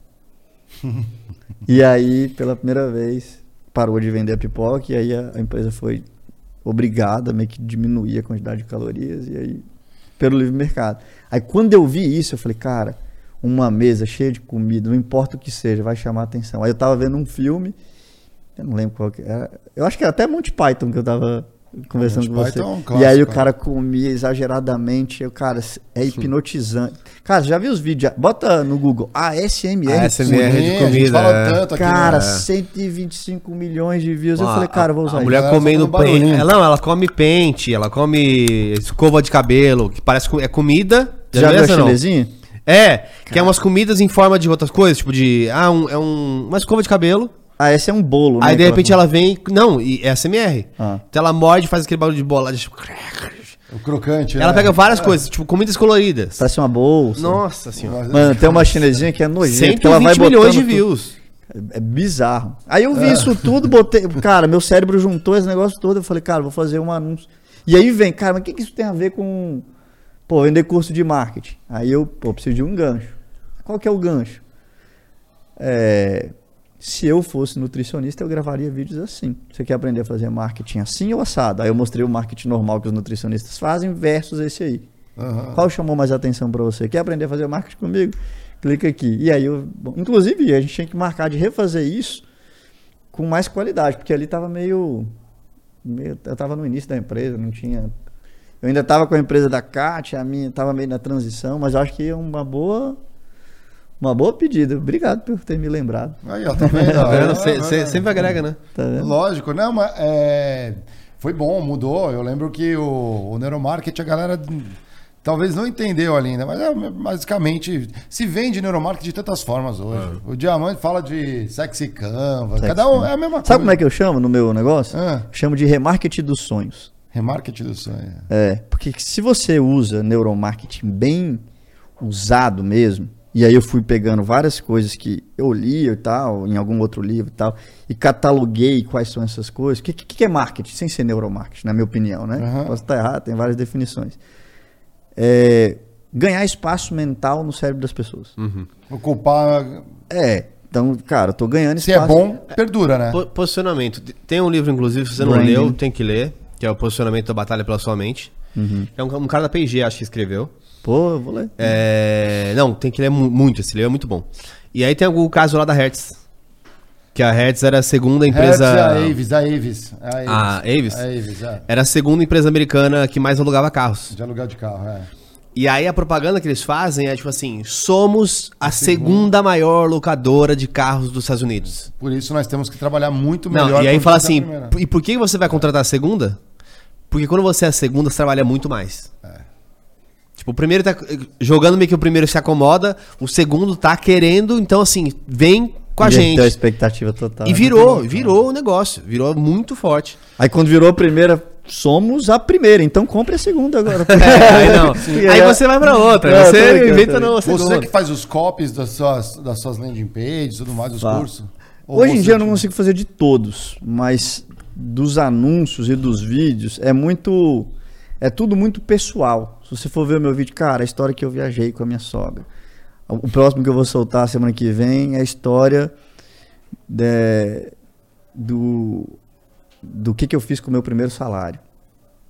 Porra, família de classe média baixa, sempre na dureza, não sei o que, moleque feio pra caramba. Eu já não sou muito bonito hoje, mas imagina eu com dezessete. Cara... Você não queria me ver com dezessete, é. né? Aí eu vou fazer uma crônica disso. Fala, pô, tinha os dentes tortos pra frente. Eu, eu tinha um negócio aqui no, no queixo que era pra dentro, dente pra frente torto. Eu tinha que usar aparelho desde criança, mas não tinha grana. Cara, meu primeiro emprego, office boy. Meu pai me obrigou a ser office boy. Eu, cara, você tem que aprender a trabalhar. Eu falei, não, vou lá. No primeiro salário, bicho, eu recebi o salário. A primeira coisa que eu fui, fui direto pra um dentista. Fiz o exame, paguei, dividi em vinte e quatro vezes. Aí eu transformo isso cheio de... Vou botando as piadinhas de stand-up, não sei é. o quê. Sai o vídeo. Como é que alguém vai escrever isso pra mim? Não tem como. É, não, dá, né? não, não dá, velho. Não dá. Só que aí eu vou botando os neuromarketing lá no meio, pra entrar dentro da cabeça das pessoas. Quando eu conto dessa história, tô ganhando espaço mental. Por quê? Porque quantas pessoas tinham vergonha do próprio sorriso e não tinham dinheiro? Quantas pessoas também estavam na pindaíba? E aí eu fui aprendendo a entrar... dentro do cérebro das pessoas, mas com as minhas histórias. Eu até consigo fazer de uma forma mais propaganda mesmo, normal, tipo a Hertz fez e tal. Uhum. Só que é dez vezes mais difícil, pô, porque contando história pessoal, você vai na... Pô, o meu vídeo que mais viralizou é um vídeo de... É, da, era a câmera de segurança da minha casa. Eu tentando botar meu filho pra dormir. Aliás, eu não. A minha esposa eu tentando botar ele pra dormir, eu chego, olho. Aí, ô, oh, vocês estão aí. Pô, ela já puta que ela devia ter demorado quarenta minutos pra deixar ele com... E aí eu vou lá, pego o celular, ligo a câmera, boto a luz, começo a brincar de sombra, a minha esposa fica sorrindo. Depois ela percebeu, esse moleque não vai dormir nunca mais, foi embora, vai me embora, deixou, né, com a bomba lá, veio o cachorro lá na minha cara, o moleque não dormia quarenta e oito minutos, duas horas, não dormia, não sei o que, até ele dormir. E aí eu vou botando um monte de piada e tal, no final, pô, que inferno foi essa noite, mas eu só tenho uma coisa a dizer, eu vou sentir saudade desse dia. Aí você vai ver, cara, dez mil comentários, quatro milhões de visualizações, é tá. Como é que um copywriter vai escolher? Foi tão legal que no dia... Eu, na hora que eu tava vivendo a cena, eu falei, cara, isso aqui tá muito massa. E eu já sabia que tinha câmera da, de segurança ah, da casa. Aí eu fui lá no aplicativo, baixei, escrevi a cone. Assim, é muito pessoal. Dá pra fazer isso, esse mesmo texto pra uma empresa? Eu tenho o desafio de fazer umas para Hotmart. Às vezes eu tento escrever alguma coisa. Mas o grau de dificuldade do institucional é dez vezes mais do que o pessoal. Só que também, se você acerta um institucional, que nem vocês acertaram no Flow da Vida, é dez vezes mais lucrativo, é. vendável, valuation é maior. Aí a gente fica nessa briga. O Rui é um cara mais de valuation, business, vamos vender equity. Eu sou um cara, meu irmão, eu quero contar minhas histórias. Véio. Sabe que o Flow, o é Flow até hoje é cem por cento orgânico, né? É? cem por cento orgânico. Bootstrap, você tá falando lá de... Não, não, não. não de, de tráfego, né? Tráfego, sim, o Flow nunca, não, a gente nunca fez nenhum... É, mídia até, paga. É, mídia paga, nada disso, nada disso. Mas é porque é um outro caminho, né? É um outro jogo, é um outro negócio. A gente não tem um produto a vender. Uhum. A gente, o, o que a gente faz é podcast, né? No, Pô, mas aqui caminho. Vocês têm uma oportunidade de vender produto gigante, né? Ah, então, mas aí, aí é a questão do planejamento e do, do, das fases de cada momento. Então, por exemplo, então. hoje em dia, até pra, pra sustentar isso, né? A gente foi dois anos e veio pagando essa, essa, essa conta, né? Uhum. Então, o que eu falei no começo, que agora ele zera a conta, a gente consegue reinvestir em, em criação de mais coisas e tal... Mas a gente foi aprendendo o caminho, porque, tipo, veio palestra, que a gente dava palestra para manter esse meio do campo acontecendo. É, hoje, por exemplo, essa, essa, essa sala, a gente é. aluga essa sala.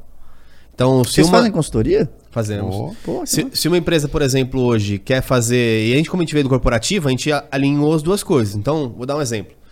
É, a maioria das empresas tem alguma celebridade que eles contratam para fazer propaganda, patrocínio, coisa do tipo. É, isso é, é. é Só que... ela paga uma nota e não ativa isso com os funcionários, com as pessoas que trabalham na empresa, de jeito nenhum. Então, é, fica um pouco desconectado. O que a gente faz, é, por exemplo, é, vamos supor, a Sabrina Sato fechou com uma empresa. Em geral, ela não vai ter zero comunicação com as pessoas lá, ou com a empresa, com os funcionários, coisa do tipo. Agora, ela pode vir aqui com o R H ou com o presidente e gravar um podcast para as pessoas só da empresa. Pô, legal. E faz um endomarketing, né? Às vezes na então, empresa, né? Já passaram várias pessoas por aqui, por essa mesa que pouca gente sabe, mas a gente muda ali atrás do Critique. Sim, a gente, a gente coloca um outro negocinho que tá ali atrás. Vai ser vinculado internamente, às vezes, na empresa ou para os clientes.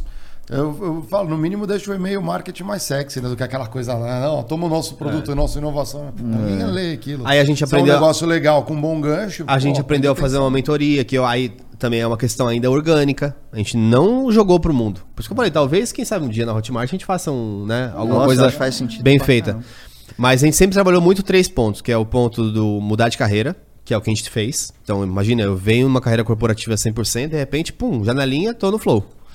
É, o Mário também saiu depois de construir a carreira. Ser promovido.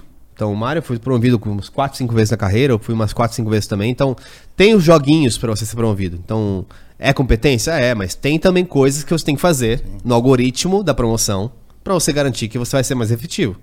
É. Óbvio que é difícil eu vender uma promoção. Por isso que sempre senti um pouco mal. Assim, cara, não posso vender uma promoção. Não sabe de cara vai ser promovido. Tem gente aí que faz umas promessas que a gente fica... Ao mesmo tempo que a gente foi criando, a gente também foi vendo uma galera que vende um conteúdo que a gente fala, cara, isso é...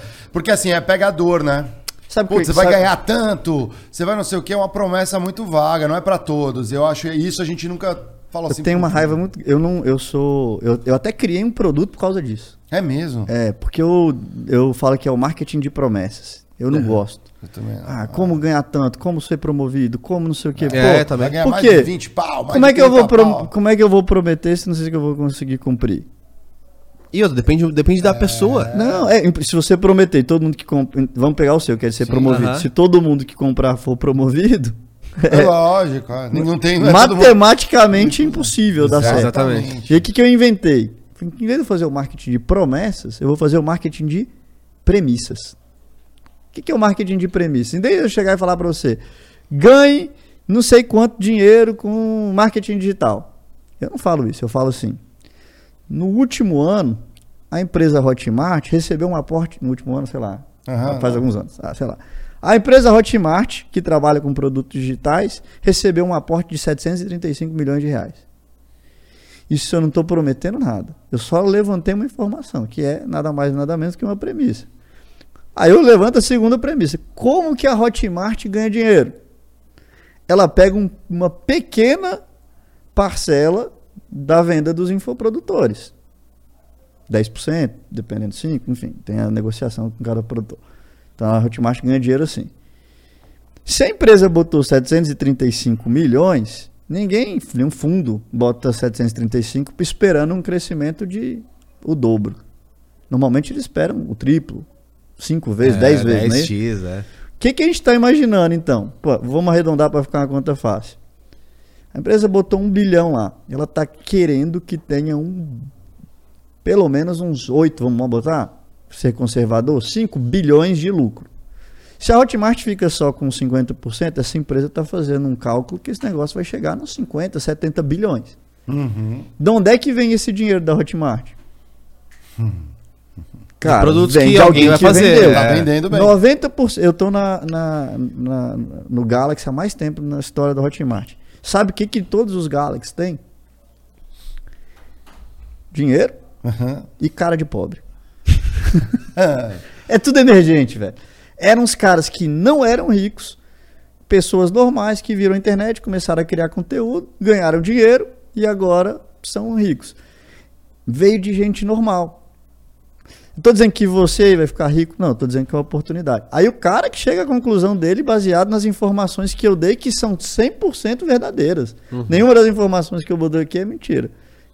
Pô, é, é uma notícia, a Hotmart recebeu mesmo, vai lá na Hotmart, é uma empresa física, tamanho daquele negócio, quem que paga aquela conta? Sou eu, vendendo meus produtos, eles pegam dez por cento, ficam com eles, só que são, o, os caras que mais faturaram lá, são dois, duzentos e cinquenta milhões, e a gente deve estar entre o terceiro que faturou duzentos e cinquenta também, só que a gente faturou em mais contas, né? Uhum. Na minha e na da Kátia e em outras que eu tinha. Então se você for ver o bolo de dez bi, eu acho que já foi faturar trinta bi na Hotmart. A gran... O que mais faturou é duzentos e cinquenta milhões. E foram dois ou três caras. O resto está distribuído aonde? Em centenas de milhares de pessoas. Esse negócio é uma oportunidade para você. Pode ser que você queira, pode ser que você não. Se você quiser, eu estou aqui. Olha a diferença de discurso totalmente do promessono. Uhum. Cara, chega à sua conclusão. Eu acho que é uma boa. E aí, quando o cara compra... Ele comprou porque ele raciocinou e chegou nessa parada. Ele não comprou porque... A emoção, ali. É... É. Então, a mesma coisa de vocês, ó. Quantos caras são promovidos por ano no Brasil? É uma premissa. O que que esses caras fizeram? O que que eles têm em comum? O que que eles não fizeram? O cara que ficou... Você não prometeu nada, você levantou um monte de informação, cara. Pô, interessante essa linha de raciocínio que esse cara levantou. Então eu vou nessa. Agora, se eu só fico... É até menos... Vende até menos o marketing de promessono. Ah, é. Você olha e fala, picareta. É lógico que sempre vai ter alguém que... Os mais Cai, esperados né? vão cair nessa, mas... É, é. Tem um, você já deve ter visto de tudo também, né? Umas Pô. coisas assim que você fala, pelo amor de Deus, né? O cara é. tá... O que, que você achou de mais esdrúxulo? Você tem lembrança? Ixi, cara, eu já vi tanta coisa assim. É ruim falar, né? Que você arruma umas três... É, aí você vai caçar sei, pra, caçar mas, assim, pra sua cabeça. Eu... Eu já vi tanta coisa, bicho. Eu, eu, eu, o que eu costumo dizer é o seguinte. É, o marketing digital, às vezes, entrou num, numa paranoia... que era uma competição por quem fatura mais dinheiro. E eu acho que é errado. Tinha que ser não só quem fatura mais, porque eu sou competitivo, você falou que é, pô, hum. eu quero estar entre os caras que mais faturam. Mas não é quanto dinheiro eu faturei só, é como eu faturei também. Pô, se eu estou faturando esse dinheiro baseado em promessas exageradas, esdrúxulas, uma ostentação desenfreada em que eu mostro que eu tenho carros, aviões, não sei o quê. Ah, mas eu não estou dizendo que o cara vai ter também. Não, mas neuromarketing. Você está induzindo ele a é. se imaginar, ele acha que vai ter aquela vida também, você vende um estilo de vida completamente... Eu até costumo falar, cara, o meu produto, eu, não, eu falo no meu pedido, eu não estou vendendo para você ter carrão. Nem eu tenho carrão. A última coisa que você tem que fazer é ter carrão. Primeiro você vai fazer o seguinte, constrói patrimônio, constrói a segurança para sua família. Porque um cara que compra, um cara que, tem, que faturou dez milhões de reais, já aconteceu vários colegas que eu conheço. Eu até não tenho raiva dos caras, não sou amigo, convivo, não tenho... Não sou... Quem sou? Não sou professor de ética, eu só não faço para mim, mas cada Sim. um sabe o que faz. Hum. Mas o cara que tem um patrimônio de dez milhões, deveria ter um carro de três e meio? Não, nunca. Por isso, né? É, lógico. Por que, que você acha que esse cara tem um carro de três e meio? Ah, pra parecer, pra fingir o status, é, pra não sei é. Pra que parecer é. que é mais rico do que é, pra que é. um anúncio com uma Ferrari de três ponto cinco chama mais atenção do que Sim, eu no, no, barcão, meu, no meu né? Renegade. É. Uhum. Tô aqui no meu Renegade, vai, cara, esse anúncio... Mas... O mas Jorginho assim, já, já achou é, um Renegade é, um bom carro. O Jorginho faria live, o nosso é, Jorginho aqui do Policial. É. Eu, te, eu sou. Eu, o Jorginho tem que ir lá em casa. Porque eu tenho um Renegade e na minha casa tem um, um negócio de. Você joga beach tênis, hein? Na minha casa tem. tem né? Vamos marcar esse, esse encontro. A gente vai combinar Pô, esse encontro aqui com você aqui, ó. Salve, Jorginho, já viu, né? Aí, Pô, Jorginho, vamos jogar. Vai ter é, jogo de beach tênis aí pra gente um fazer. Like aí, Borga, já nosso produtor aí já anota aí. Cara, eu vi um cara, um cara nos Estados Unidos que fez um curso por dez dólares. Hum. E aí eu não sei, né? Não, não quem sou eu pra julgar a moral, né? Não tenho que fazer um, né, um juízo de valor aqui. Mas ele fez assim, ó. Aprenda a fazer pipoca com, no, de micro-ondas. Com micro-ondas ah, ah, aprenda a fazer pipoca com micro-ondas com a porta aberta. Era isso. E mostrava a portinha aberta, cheia de pipoquinha. E vendeu? Porra, vendeu pra caramba, porque a galera fica curiosa. dez dólares, ah, vou pagar pra... Pra ver. Pra ver. O que, que o cara fazia? Ele abria a porta do micro-ondas e fazia a pipoca no fogão do lado. E aí? E aí no vídeo ele falava assim, pô, galera, agora que vocês curtiram e viram, é engraçado e tal, né? O cara podia cancelar, né, o curso e tudo mais, só deu risada e tudo mais, só não, só não revela o segredo nos comentários ali, né, do, o cara pode comentar, adorei o curso, ele só faz no fogão. Nada de errado, ele fez uma grande piada lucrativa. Ele é. fez uma piada lucrativa usando a, a plataforma, cara. É. Vou transformar isso Tem aqui. Tem um cara nos Estados Unidos que vende um curso e fatura altíssimo de como parar de roer unha. Não, tá brincando. Tô te falando. Eu, eu e ele manda o mesmo e-mail, a sequência de e-mail dele é a mesma, assim, e se você roeu unha hoje... Todo dia, se você... Ele manda o mesmo e-mail todo dia e vende bem. Roer... É, porque, cara... É útil, né? É muita gente... É, uma, é útil. Ele vende baratinho, comparar de roer um e vende. É. Cara, vende tudo na internet. Vamos falar dos cursos mais esquisitos que eu já vi, que você perguntou dos uhum. caras. Cara, tem um cara, aluno meu, ele tem um curso que ensina como fazer santo de gesso. Santo de gesso? Fatura mais de dois milhões por ano. Porra! Ah. Santo de gesso, cara. Porra, mas é genial. O Brasil é um país católico. Sim. Tem gesso pra tudo que é lado, alguém vai comprar o gesso, tá cheio de desempregado, meu irmão, faz santo, porque a galera vai comprar o santo. Cara, vira profissão de um monte de gente. Tem uma que é de regularização de fábrica de ração animal. Tem um que era galinhas de ouro, já viu isso aí? Galinhas de ouro? O cara ensina a criar galinha, galinha dos ovos de ouro, o cara criou e vende, isso aí tudo. Não tô falando de curso que vende pouco não. Que não entrega também. Cara, não, curso bom, que vende muito, tem muito cliente, case é da Hotmart. Plantação de quiaba, aluno meu, de Mastermind. Piano, né? Normal. Deixa eu ver um outro esquisito. É, piano tem o Murilo lá, o Milo André. Salve, Milo. Ah. Calma, deixa eu ver um. Lembra aí, Ruinos. Ah, tem um que se chama fazer pudim. Mais de dois milhões por ano. Puxa, é... se não fazer pudim. Caramba, pudim perfeito. Pudim perfeito. Aliás, tem uma página na internet que é pudim ponto com, uhum. que é um pudim. Você entra, você tem um pudim, é isso. É, e, tá e é um domínio caríssimo, inclusive. Né? Não, mentira. Sim, põe aí na tela aí, Lucão, põe aí pudim ponto com ponto b r ou pudim ponto com. É um dos domínios mais caros que tem. Deixa eu ver outros. É... Joga na tela aí, o Lucão vai jogar na tela pra vocês ah. verem aí, não vou ver isso aqui sozinho não. Pô, tem uma menina que ensina o cachorro a parar de coçar, cara. Era dermatologista de cachorro. Pô, imagina o Brasil, olhando como negócio, parece engraçado, Mas né? Quantos cachorros Pô, tem? O Brasil tem quase que um pet pra cada habitante. Pô, lógico que vai ter dermatite. Pô, ela, era, ela, ela ganhava uma grana pra fazer o quê? O cara ia lá, ela analisava, o cachorro, olhava o cachorro, passava uma prescrição de pomada, não sei o que e tal, E é legal, ela é médica e tal, mas, cara, já tem coisa que previne e trata isso que não precisa ir pro veterinário. É lógico, se tiver muito, tem que ir no veterinário. Uhum. Mas aí ela o tráfego... Ah, vai, continua, por favor. Ah. Não, ela foi lá e fez o curso e vende pra caramba. Aí o tráfego pago de algumas coisas não é... Hum. Quem foi? Não, Achou? Foi no... Pudim apareceu, apareceu um pudim ponto com. Apareceu... É, pudim ponto com. Dieta... Não, não, pudim ponto com ponto b r, vê se não tá. Esse, esse não deixa eu dar. Você não tem acesso, cara, depois eu acho, aí eu passo. Perderam, eu perderam a conta. Vamos comprar, vou... vamos, vamos comprar, comprar agora, comprar, já domínio aí, não compra não, galera, aí, ó, vamos achar. Boa. Depois eu vou ver isso aí. Fica de olho, vamos comprar essa... trinta anos, quando... No comprar esse domínio. Da internet, é. Sério, primórdio Eu já internet. Tinha ouvido falar isso também. Do pudim, né? O... Aí que tá, né, ela vai vender um negócio do dermatite do pet. Fazer o tráfego pago disso, não, imagino que não é tão simples, ou é tranquilo? É porque assim, você tem que achar quem gosta de animais, vídeo de animal, onde, qual o caminho para uma parada dessa aí, né? Cara, Diabo. Não, vamos lá. Quer ver? Vamos fazer um teste. Eu vou falar para você aqui, vocês todos que estão assistindo aí no YouTube agora.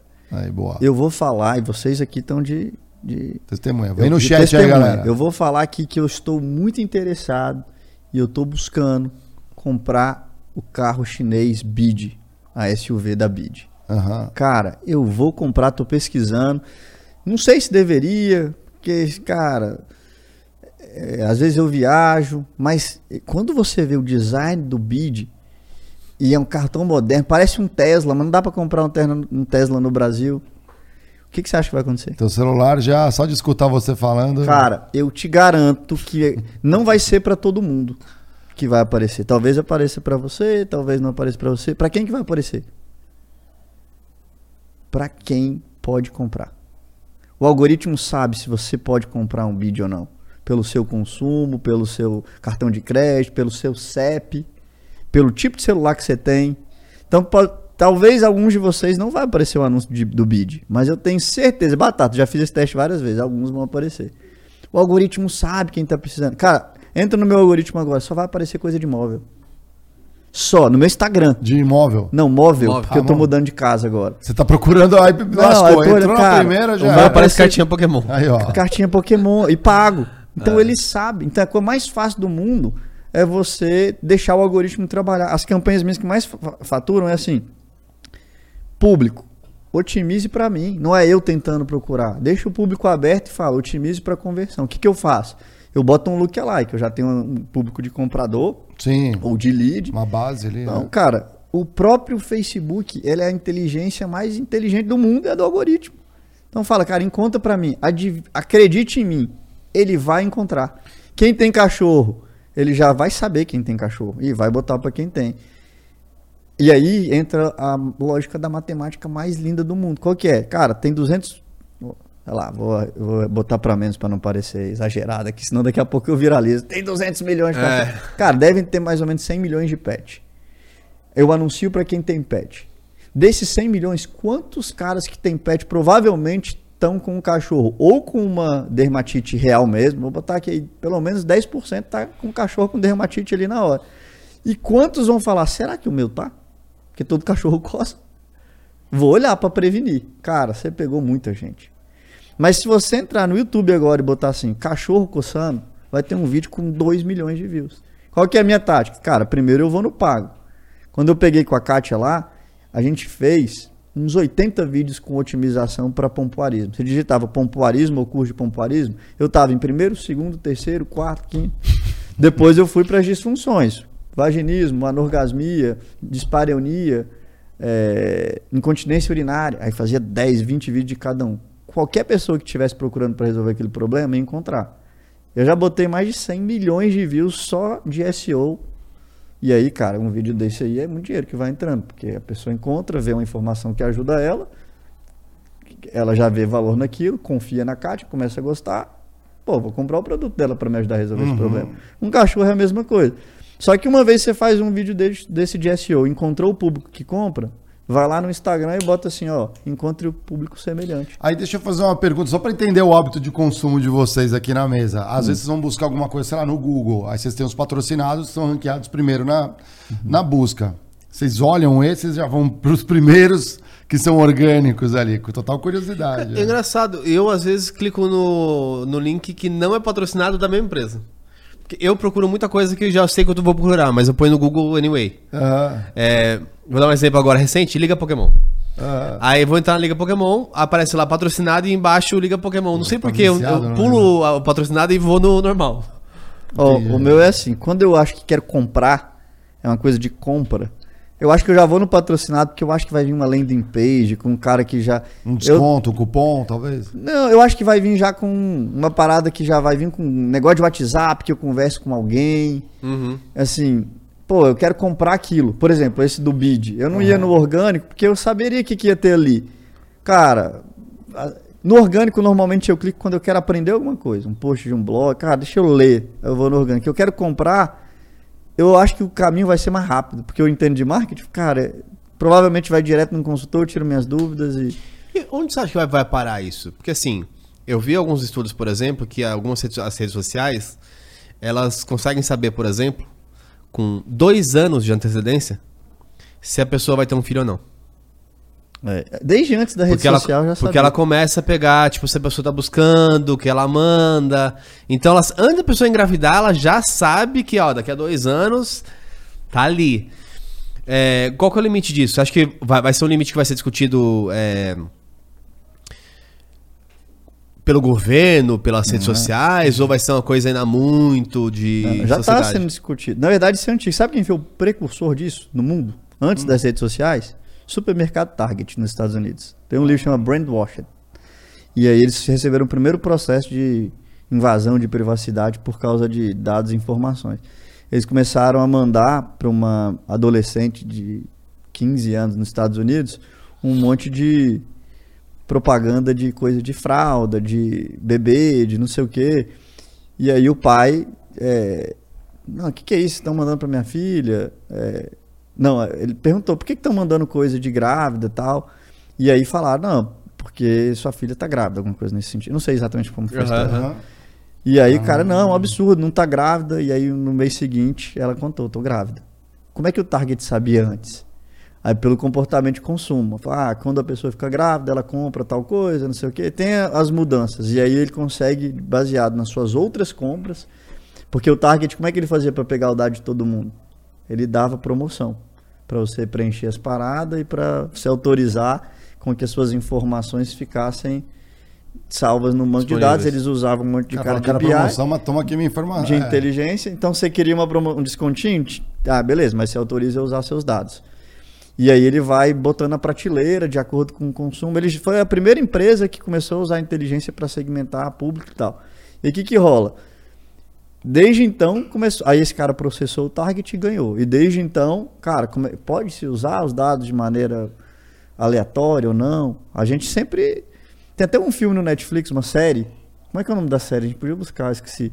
A que do... a gente aceita os termos uh-huh. sem ler e a mulher... É... A Dilema das Redes, né? Dilema das Redes, não é? Não, Dilema não. das Redes? Tem, não, também não, tem não. esse. Cara... Vocês têm que ver essa série, é muito massa. A ideia ah, da... tá. Que ela vive uma história na Netflix, assim ela mesmo? Ela vive uma história. O que, que ela vê? É... é tipo um Black Mirror da vida, que ela, ela assinou um termo e de repente ela vê na Netflix uma história da vida dela, com a cara dela. É, é o Black Mirror da terceira temporada, não é? Não sei, acho que... Eu é, acho que é, é Black Mirror. Acho que é a última temporada. Acho que é a última temporada. Terrible não sei o quê. Ah, cara. É, mas eu vi, eu vi isso aí, eu, eu vi isso aí. Mas é muito louca a história, assim. É. Então, pô, a gente vai autorizando as paradas que não sabe. Na verdade, ela autorizava que toda a vida dela que estivesse sendo gravada podia ser é, transmitida pelo próprio Netflix. Aí ela começava a ver a, a história do dia dela no Netflix. E ela não podia reclamar porque ela autorizou. Só que aí, cara, ela traiu o namorado no caminho. Aí o namorado vai vendo ao vivo do lado dela, ela traindo. E daqui a pouco mostra a cena dela vendo o namorado traindo. Cara, vira uma Black Mirror total, mano. É. Então isso é uma coisa que está sendo discutida, né? Então, pô, a Apple e a... Nossas conversões ah, caíram ano passado é. ca- pra caramba por causa de lei lá na Europa. E aí o Cook parou de funcionar. É. E aí, cara, eles foram se arrumando. Cara, comprava Cook na época da P e G do Yahoo. Nos é? primórdios, justamente. Sei lá, tinha a marca lá, sei lá, Pantene. Então era S E O, a mulher colocou cuidados com os cabelos, cabelos bonitos, qualquer coisa tinha que aparecer já ali, o bannerzinho do lado, primeiro na busca tinha que estar, era comprar cookie, mas olha como foi evoluindo. E agora você acha que a Apple, nessa decisão ali, a meta estremeceu, né? Falou, putz, vai cair faturamento, afeta os pequenos negócios, né? Os pequenos comerciantes de bairro e tudo mais. É, caiu muito. Porque assim, se a gente tiver o algoritmo burro, a meta quebra. É.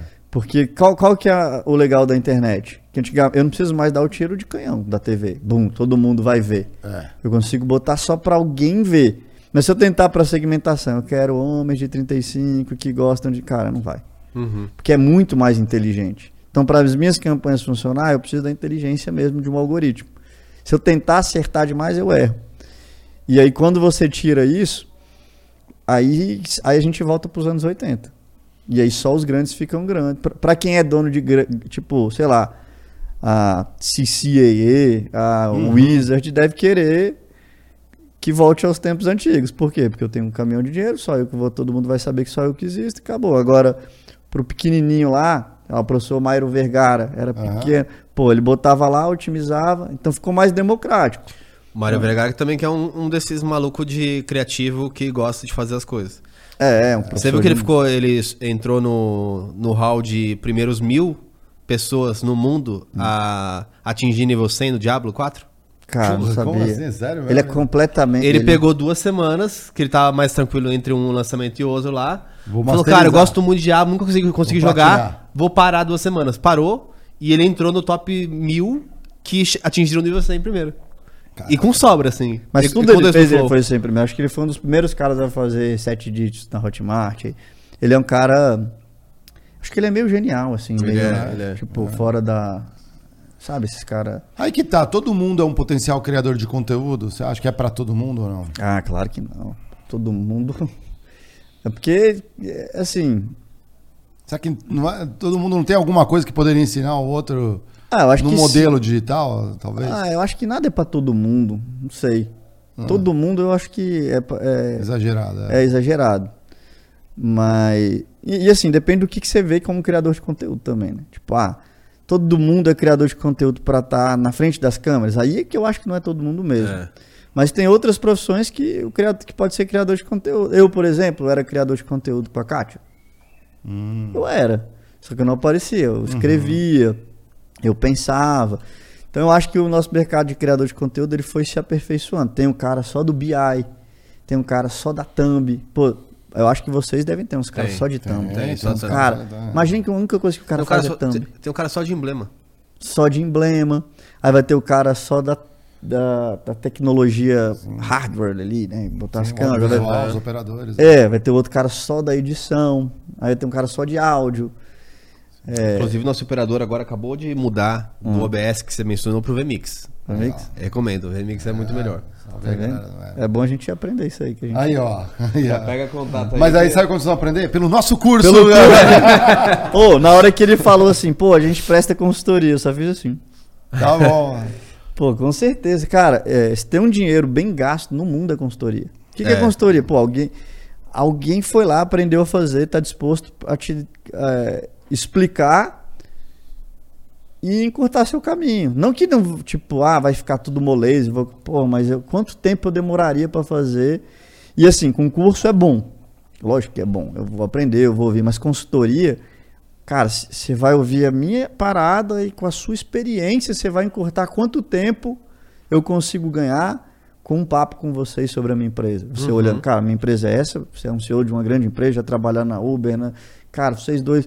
Pô, deixa eu mostrar aqui a linha base da minha empresa.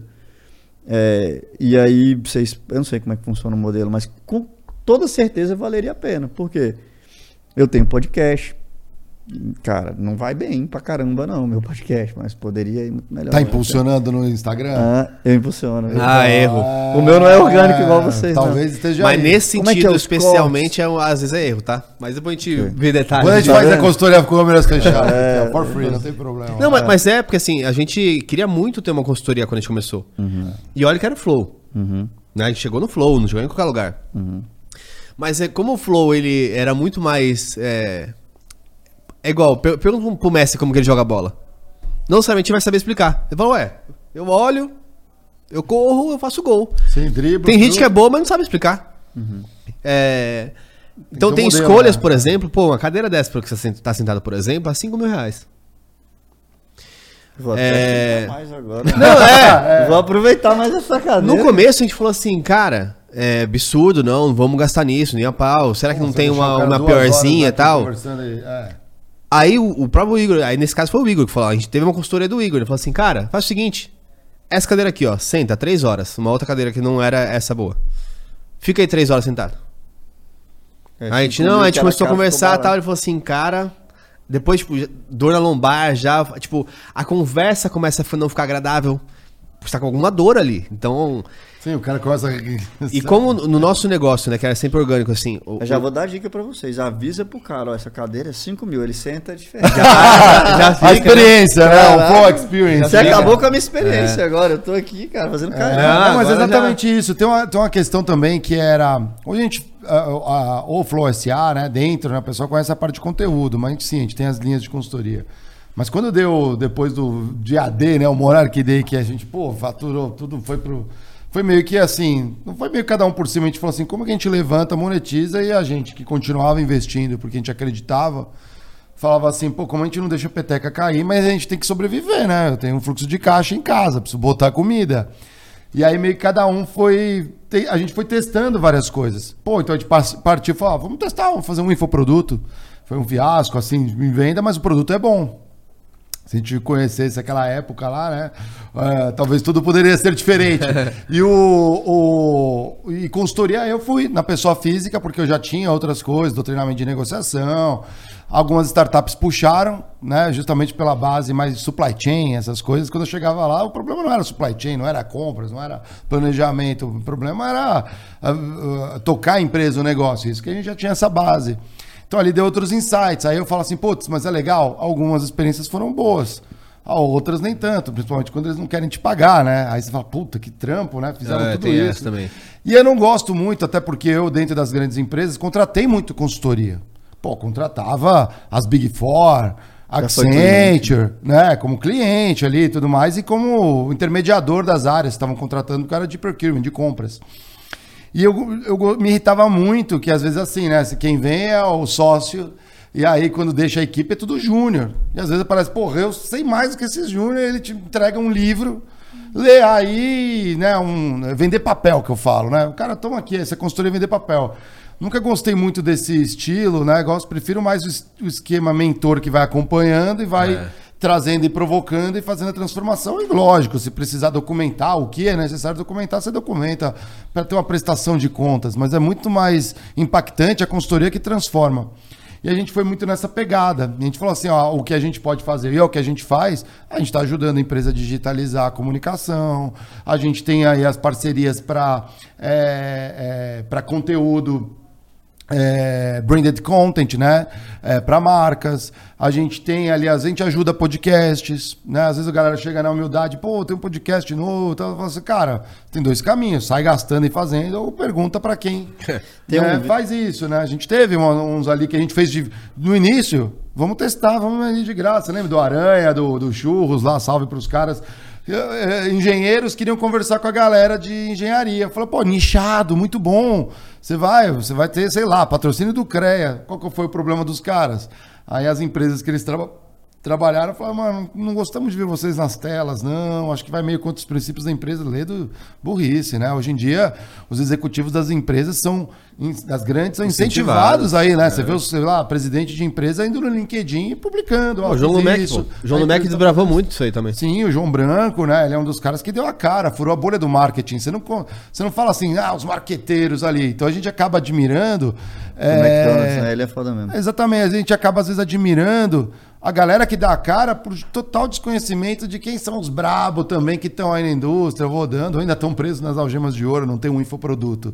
Por isso que talvez é. esses pudessem ser, ter um bom infoproduto, eu mas acho que ele tem limitação, botar, né? Eu acho que ele vai botar. Eu tenho uma história de mentor que era muito boa, de, de como é que explica o que é mentoria. Às vezes, o que é mentoria? Como é que funciona? Tem um livro que eu li que chama Blink.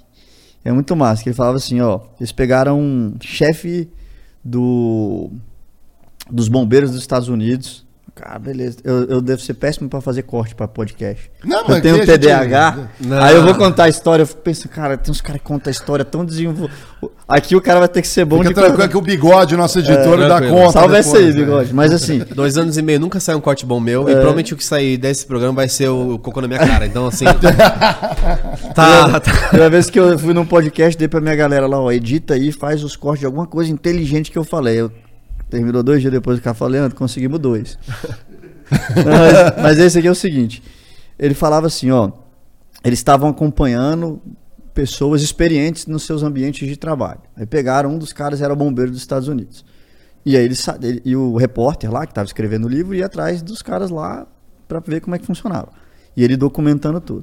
Aí teve um dia específico que ele chegou no meio do incêndio, estava com a equipe dele, aí estava lá o sargento dos bombeiros, nem sei se é sargento, né, mas deve uhum. ser. Aí chegou lá, falou, ó, no meio da, da parada e tal, ele olhou e falou assim, cara, evacuar imediatamente todo mundo agora. Aí neguinho, por quê? Tem gente ainda. Evacuar imediatamente, não reclama. Neguinho, tem vidas, não sei o quê. Imediatamente todo mundo. Cara, na hora que saiu todo mundo, o piso caiu. Pum. Ó. Cara, aí perguntaram pra ele, como é que você sabia que o piso ia sair? E ele falou, é, eu não sei, eu só sabia, eu senti. Aí, cara, o cara é... sensitivo, né? É, médium. Porra. Aí depois o repórter, que era o mesmo cara lá, foi entrevistar ele. Cara, vamos voltar aquele dia. O que, que você sentiu? Por que, que você sentiu? Aí foi ver. Cara, o barulho estava muito louco. A fumaça que era para ser branca estava meio preta. É, o tempo que o fogo apagava estava não sei o quê. E aí ele foi olhando as coisas e ele falou, cara, provavelmente esse, esse negócio aqui vai ceder. Só que quando ele sentia naquele momento, isso é a experiência. Uhum. Você olha, não sei, às vezes você vai dar uma consultoria e uhum. você olha e fala, cara, não vai por isso. Que nem eu, se eu for olhar lá, eu não sabia tanto que eram as expressões. Eu só falava, cara, pro meu editor de vídeo, pega aqui, esse frame aqui, eu ia sentindo. Agora aumenta, aumenta, bota uma olheira no olho dela. Bota aqui, puxa aqui, deixa o maxilar maior. Eu, o que, que eu tava vendo? Eu tava sentindo, mas o que que eu queria? Que ficasse estranho, esquisito, porque eu sabia que o esquisito dava clique. Aí o que que esse cara, o que que é mentoria? É pegar alguém que nem sabe o que tá fazendo e passar para você. Como é que você fica um mentor melhor? Categorizando as coisas. Cara, tem os tipos de incêndio hoje em dia, depois que alguém, ah, tem um incêndio de madeira, você vai apagar com é, o extintor de água, o incêndio de... inflamável é com um extintor de espuma, o incêndio... Elétrico uhum. tem outra coisa. Elétrico é de hipoquímico. O que que o cara fez? Ele categorizou como tipos de incêndio, depois tipos de extintores, depois, enfim, né? Então como é que eu vou fazendo uma mentoria no curso de vocês? Tem que ter categoria, é um algoritmo. Uhum. Se, que, como é que funciona o algoritmo de programador? Se, então.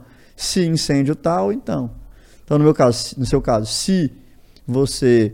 é estagiário, então as coisas que você vai fazer. E, se é, você e... foi promovido, se tem tanto tempo de empresa... Aí, o, o, que é, o que parece algo assim de improviso, né? Isso aí eu aprendi até com o Milo lá, o, o nosso chapa lá. Ele, o improvisar vem de provisão. Se você tem provisão, alguma coisa, então você consegue improvisar. Você já fez alguma coisa antes, estudou, aprendeu. Uhum. O músico que está fazendo, sei lá, um solo na guitarra de improviso...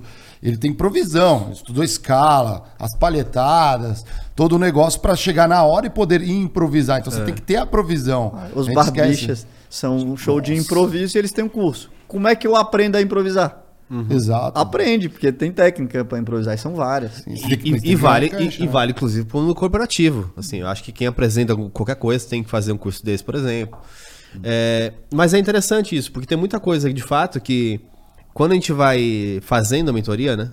Uma vez, duas, três, e só pegando as principais dores, assim, é, fica até engraçado, porque tipo, parece uma coisa tão óbvia. Se repete. É, eu lembro de uma que a gente, em geral, pega assim, tipo, a pessoa quer ser promovida. É, a primeira pergunta. Seu chefe sabe se quer ser promovido? É, exatamente. Todo mundo responde, se responde sabe. Eu, aí eu Como? sempre falo, tem certeza? Vai ver. No seu próximo um para um ou no seu próximo feedback, pergunta, olha, você tem ciência que eu quero ser promovido em X tempo? Em geral, trinta por cento volta e fala assim, nossa, ele não sabia que eu queria ser promovido. Fala, bom, esse é o começo. Você quer ser promovido, seu chefe não sabe? Como é que você vai fazer isso aí? Uhum. É, se né? Você não comunica, não tem... E é não, mas é interessante. Tá, na sua cabeça parece tão óbvio. É? Por quê? Porque você já viu isso mil vezes e tal. Mas, na cabe... inclusive, um bom jeito de você ficar melhor em tudo é dando mentoria. Uhum. Que você consegue ver o que não tá... Cara, não é possível que esses caras não viram. Mas é lógico que eles não viram. É a primeira vez. É. Que... Agora, você já viu não só com você na sua carreira, mas dando mentoria com vários outros diferentes. Aí seu algoritmo vai ficando mais afinado. Porque no início, seu algoritmo... Se você tem três mentorados, você tem um algoritmo com uma certa inteligência. Vamos imaginar, todos os três sabiam que o, que o chefe sabia. Mas quando você tem dez, aí você já vê uhum. que uns que não sabiam. Aí quando você tem cem, aí vai ficando cada vez mais apurado. Então, quanto mais mentorado eu tenho, mais apurado meu algoritmo fica. Só que quando eu comecei a dar mentoria, eu falei, opa, eu preciso ter um algoritmo. Só que eu preciso documentar ele também. Aí eu fui documentando. Então eu fui criando, cada vez mais eu vou ramificando, quanto mais mentorado eu tenho. E, e mentoria é isso, porque o cara precisa fazer de novo tudo do zero, aprender dez anos, se ferrar sem saber. Como é que você descobriu que seu chefe tinha que saber? Provavelmente, em algum momento, ele fez, pô, ele deve ter falado para você. Mas eu não sabia que você tinha. Só que você é. demorou seis anos até ele fazer é. essa pergunta. Agora você já sabe que essa pergunta é importante. Uau. Não é. No meu caso específico, e eu, eu lembro disso porque foi um ahá pra mim, foi quando eu descobri que alguém no meu time queria ser promovido e eu não sabia. E a pessoa trouxe pra mim quando eu ainda tava na função de chefe de várias pessoas. E aí a gente pensa sobre isso. Pô, tem gente que não foi chefe ainda. Uhum. Então as pessoas provavelmente não vai saber. Isso. É, é bizarro. É, mas é interessante, é interessante. É porque eu, você viver os dois lados. Também. É, então tem isso. A gente estava falando de... É bem, por isso que eu acho interessante a mentoria nesse sentido que a consultoria... Não que a consultoria não tem seu valor, muito pelo contrário. Mas aqui, dependendo da consultoria, é aquilo lá que eu falo entregar papel. Tem aquela famosa piada do cara, do consultor que está viajando por uma estrada. E aí ele passa, vê um pasto cheio de ovelhas. Tem ali um pastor ali, pastorando ali as ovelhas e tudo, né? Fazendeiro. Aí ele para o carro, desce com a malinha assim e fala assim... Ó, oh, se eu falar quantas ovelhas o senhor tem, você me dá uma ovelha? Ah, o cara fica assim, né? Caipira, assim, olha aquele cara, né? Todo de terninho e tal. Fala assim, não, tá bom. Se você falar quantas ovelhas eu tenho, eu te dou uma ovelha. Aí beleza, aí ele senta no computador assim, senta numa pedra, abre o computador, aí posiciona um satélite, tira uma foto por cima, a foto conta as ovelhas, ele fala aqui, ó, você tem mil trezentas e vinte e sete ovelhas. Aí o cara fala assim, é isso mesmo. Aí ele vai lá, pega uma ovelha, põe assim embaixo do braço, assim. Aí ele fala, se eu adivinhar agora a tua profissão, você me devolve essa ovelha? Aí o cara ficou assim, ah, tá bom, é, vamos ver, qual que é a minha profissão? Ele falou, você é consultor. Aí o cara fica assim, atônito, né? Como você sabe que eu sou consultor? Bom, você vem aqui sem eu chamar. Quer entender mais, sabe, responde uma pergunta que eu já sabia. Quer saber mais do meu negócio do que eu e não entende nada do meu negócio. Agora daqui meu cachorro de volta.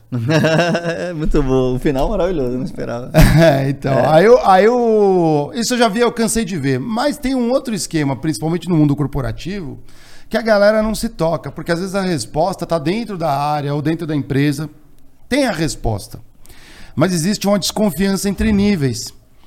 Então, às vezes a liderança não bota fé que o, que o Ladeirinha vai, tem a resposta e vai resolver o problema, ou que o Mário, o André. Então ele contrata a consultoria como um lastro. A consultoria vem, aí interroga, pergunta e tudo mais, fala, oh, a resposta está aqui dentro, só que chancela. É. Mas e aí vem timbrado, aqui ó, aqui, ó, consultoria tal, tá dizendo isso. Então, aí você meio que ganha o alvará para esfregar na cara e dizer, ó, tá, vamos por aqui que dá certo, que essa consultoria já trouxe isso. Mas e, é que... e funciona, né, também. É, né? O que eu acho, consultoria é igual sexo. Hum. É ruim, é bom até quando é ruim.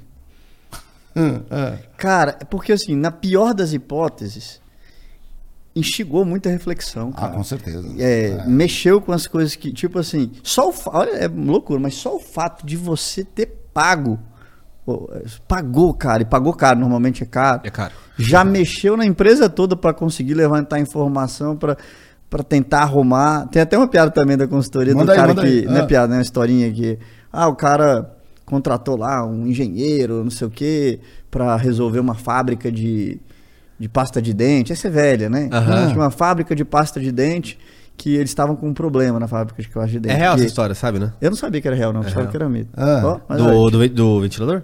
Do ventilador.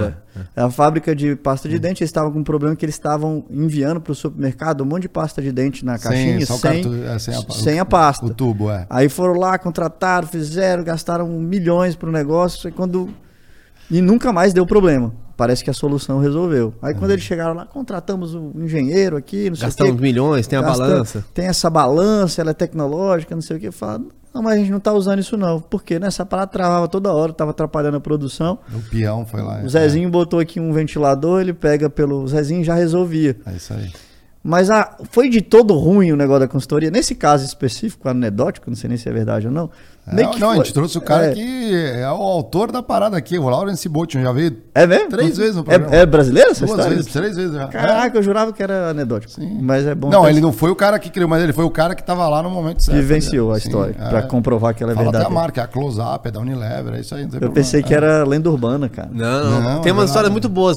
É um livro que esse cara nunca fez. Tem o do motor da Mercedes. Cara, essa é, é maravilhosa. Que saía na ambulância. Sim, esse daí é, tem, tem várias. Tem várias histórias. Tem várias histórias. Da Alstom, tem várias. Mas o que eu penso é assim, quando eu contrato uma consultoria, eu falo assim, cara, eu não quero que esse cara revolucione tudo. Porque às vezes uma coisinha que ele fala, tipo, ah, eu contrato a consultoria com vocês para resolver meu podcast. Às vezes é uma visão que você tem do negócio com, sei lá, vamos dizer que de consultoria a gente fez cem horas. Normalmente, oitenta horas vão ser... É, ruins para razoáveis, dez, doze horas vão ser legais e duas horas vão mudar minha vida. Então, mas as duas que é mudou? Para, mas as duas que mudou, é para tudo na vida, né? Ação, é. Você vai comprar ação. A maioria das ações fica ali andando de lado, mais ou menos. Algumas vão quebrar e você vai perder dinheiro. Mas quem comprou Apple em, em, Sim, nas nos origens, anos dois mil, é. nem nas origens, cara... É. Se eu também. tivesse, quando eu vendi a minha primeira empresa, tivesse botado cem mil em Apple, eu devia ter uns, só de Apple, uns oitenta milhões. olha olha a, é. o poder de uma única... Tem um livro da, que fala sobre a, a cauda longa. Cara, é uma coisinha, dá uma cauda enorme para você.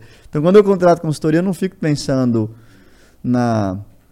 No, no processo como um todo. Se tiver uma reflexão desse cara que fez eu me pagar, valeu... E vamos tocar. E normalmente ela não vem desses livros mesmo.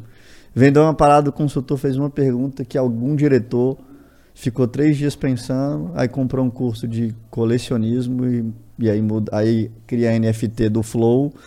Que, sacou? É, é, é muito mais... É, mais é, é, uma, é, é muito mais inconsciente o processo do, do que... matemático botou, os consultores vão sempre querer botar que foram eles, né? Que ele Sim. quer o mérito e tal, renovar. Mas eu acredito muito na... Sim, de tirar o cara, da, botar a pessoa pra pensar, pensar... É, tem a maturação das coisas tem, também. Sabia que também tem uma galera, e aí eu falo aí porque eu tenho os amigos consultores que eu troco figurinha também, às vezes ele vai, abre lá a consultoria, né? Eu digo assim no... Opa, alguém aí tá na hora de tomar um remédio. Alguém... O, o cara abre, sei lá, tem uns encontros, sei lá, semanais, mensais, e aí ele fala, ó, oh, putz, aqui já chegamos à conclusão que tem que fazer, implementar isso, isso, aquilo, e, e o cara, pô, beleza, vou pra cima, vou com o time, aí vai no outro encontro daqui um mês, ou daqui uma semana, e aí, o que que andou? Aí o cara, ah, não conseguiu, então às vezes o cara não sabe o que tem que fazer e não executa. Aí nos outros encontros o cara já chega com vergonha. Puta, não consegui, não tô com cabeça pra isso, é difícil. Né? E tem coisa que às vezes demora, nesse caso aqui, por exemplo, nessa casa demorou um ano. E a gente não conseguia deixar na tela boa a luz. Não conseguia deixar a, a, a luz boa, sem, obviamente, os investimentos, que hoje você consegue ver. Tem a, aquela luz ali e tem essa luz aqui. A iluminação, né? Mas antes dessas, vierem, dessas virem pra cá, é, aconteceu uma coisa muito simples. O Casé, um belo dia, a gente tava aqui inconformado. Não, vamos dar um jeito nisso. A gente começou a pôr luz de contra, tal, igual tem a luz no fundo. Aí o Casé veio e desrosqueou essas duas aqui do meio. Só é simples assim. E ficou melhor a luz. Tava luz demais, não era de... Tinha luz demais, tava estourando. De... Aí você botava cada vez mais, Sim. mais, mais. Mas nada como ter alguém É. Tadé foi o cara, o bombeiro falando assim. Exatamente. Oh, sai imediatamente. E por que, que ele conhece? Às vezes ele nem sabe, ele só ah. sentiu. Velho. É, ele... ele não é um cara do, audio, do audiovisual, de não. luz e Mas de... é arquiteto, né, de formação, então tem noção de é. iluminação, de claridade e tudo mais, então assim, é... Já fez muito, combinou um monte de conhecimento de arquiteto com o direito ele mesmo ter Totalmente. feito. De ser mão na massa, né, de uhum. salve Casé. Mas também valeria a pena, às vezes, nesse... esse é o tipo de coisa que o nego bate cabeça, perde muito tempo valioso. Esse cara... Quanto que custa um cara de profissional de iluminação? É. Contrata o cara, velho. Deixa ele fazer, você vê aqui.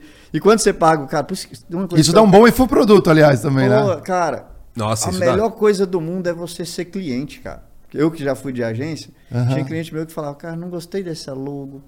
Faz mais umas oito versões pra mim. Porra, Puta, cara, até de noite fazendo vinte versões da logo pro cara e tal. Aí depois, e eu tinha que fazer. Sendo que a logo às vezes é Eu não queria clima. perder o cliente. Às vezes eu falei, hoje eu sou cliente. Eu falei, cara, não gostei dessa luz. Vamos tentar mais umas oito vezes até. Eu... Pô, eu paguei e o cara. E eu normalmente eu fico chorando. Você tem isso. três refações. É, não. ah, é. É, é tem... mas assim, é melhor. Tipo, ah, eu vou ficar batendo cabeça pra entender a iluminação. Cara, contrata o melhor cara de iluminação que eu conseguir. Não o melhor que tiver. Porque aí às vezes não cabe no seu bolso. Mas o melhor que você conseguir. E aí, o que, que você ganhou com esse... É tipo a cadeira, né? Pô, ganhei um tempo do caramba que eu podia estar estudando colecionismo, que eu podia estar fazendo outra entrevista. Com, eu, eu penso muito assim, cara. É, eu prefiro contratar um consultor do que eu ter que descobrir o que o consultor descobriu. Aham, uhum. pode crer. Pô, vale muito mais a pena, não vale? Vale. Que é isso? Quanto tempo que esse cara demorou pra conseguir? Mas será que às vezes... É legal isso, você tá falando de logo e tudo mais... Às vezes o logo não vai ser o que vai puxar, atrair a galera. É uma óbvia, um objeto, uma imagem ali que gera identificação, você sabe o que, o que é depois de um tempo, você acostuma. É, tem a memética, né, do logo. Só que eu tava vendo agora, né, gerou aquela polêmica, não polêmica, né, mas o pessoal tava criticando se o pessoal tinha gostado ou não, por exemplo, do Itaú, né, com o nova logo, né, acabou de fazer um rebrand e mais minimalista. E aí eu tava vendo a galera, por exemplo, sei lá, Burger King e tal, em vez de fazer um, um novo rebrand, tá usando o logo antigo que é vintage e gera uma conexão mais afetiva para trás. Então assim, parece, não interessa o que é, mas quando mexe em identidade visual, dependendo do negócio, eu não olho aquilo e falo assim, puta, isso aqui vai aumentar a venda, o cara vai entrar no banco e não sei o quê. Para mim é assim, alguém do marketing precisa mostrar inovação, precisa gastar dinheiro com uma agência, eu não vejo lógica em muitas ações assim. É. O... Espero que dê resultado, né? Mas... Para o empresário pequeno, eu acho que até atrapalha. Desculpa, eu te... Não, não, não, não é eu, eu só ia falar que um tema nada a ver, né? Uhum. Porque é, eu também tenho o T D A H, então assim, as coisas vêm na uhum. cabeça também. Não sei, não sei se sabia, que eu descobri essa semana. Sabe, sabe o que significa Itaú? Sim, Pedra Preta. Lógico, pô, minha mãe trabalhou lá. Pô, eu não sabia.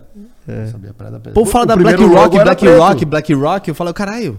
Ah, e aí, de repente, Itaú é pedra preta é, e ninguém... O primeiro, logo, o primeiro logo é pedra preta. Caraca, sabia não. Era preto o negócio, timbrado, é. né? Mas você ia falar das logos? Ou... Não, eu acho que, assim, é lógico, para uma grande marca, tipo a Apple, a logo da Apple vale milhões, a logo Sim. do Itaú, ah.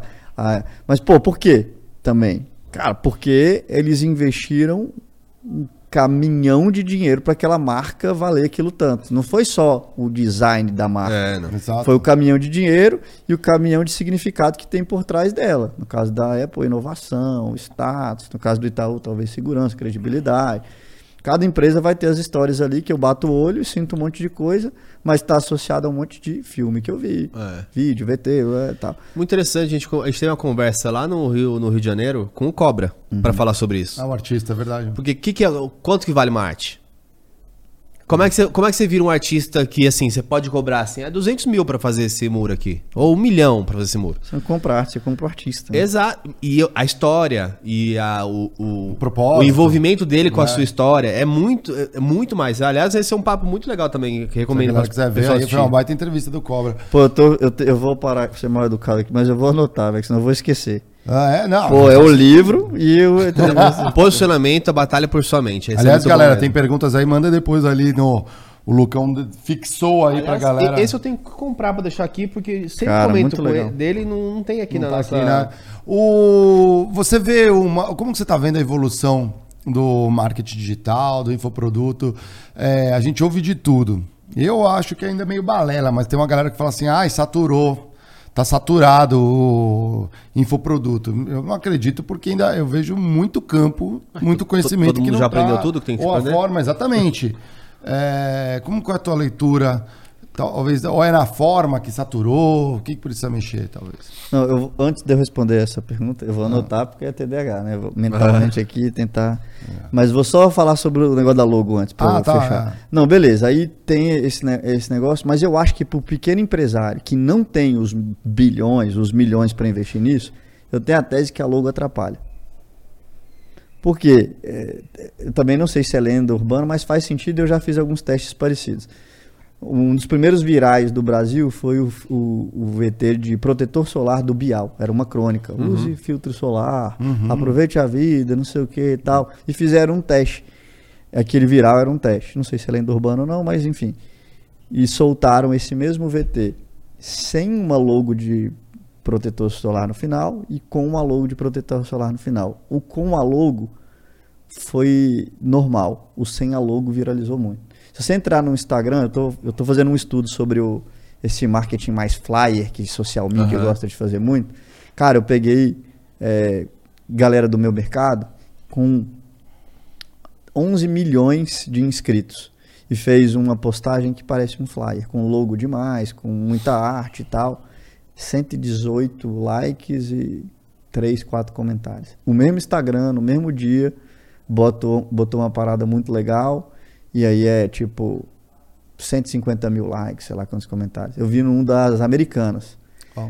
Contratou o Galvão. Aí fez aquele negócio como se fosse o Galvão fazendo propaganda dos anos oitenta, no, no meio do intervalo do Faustão. Olá, temos aqui agora a, propag- a televisão, tal, tal, tal, não sei o que, cara. O vídeo tipo, sei lá, trinta mil views, cara, no Instagram do Galvão. Tem dois milhões de inscritos no Instagram do Galvão.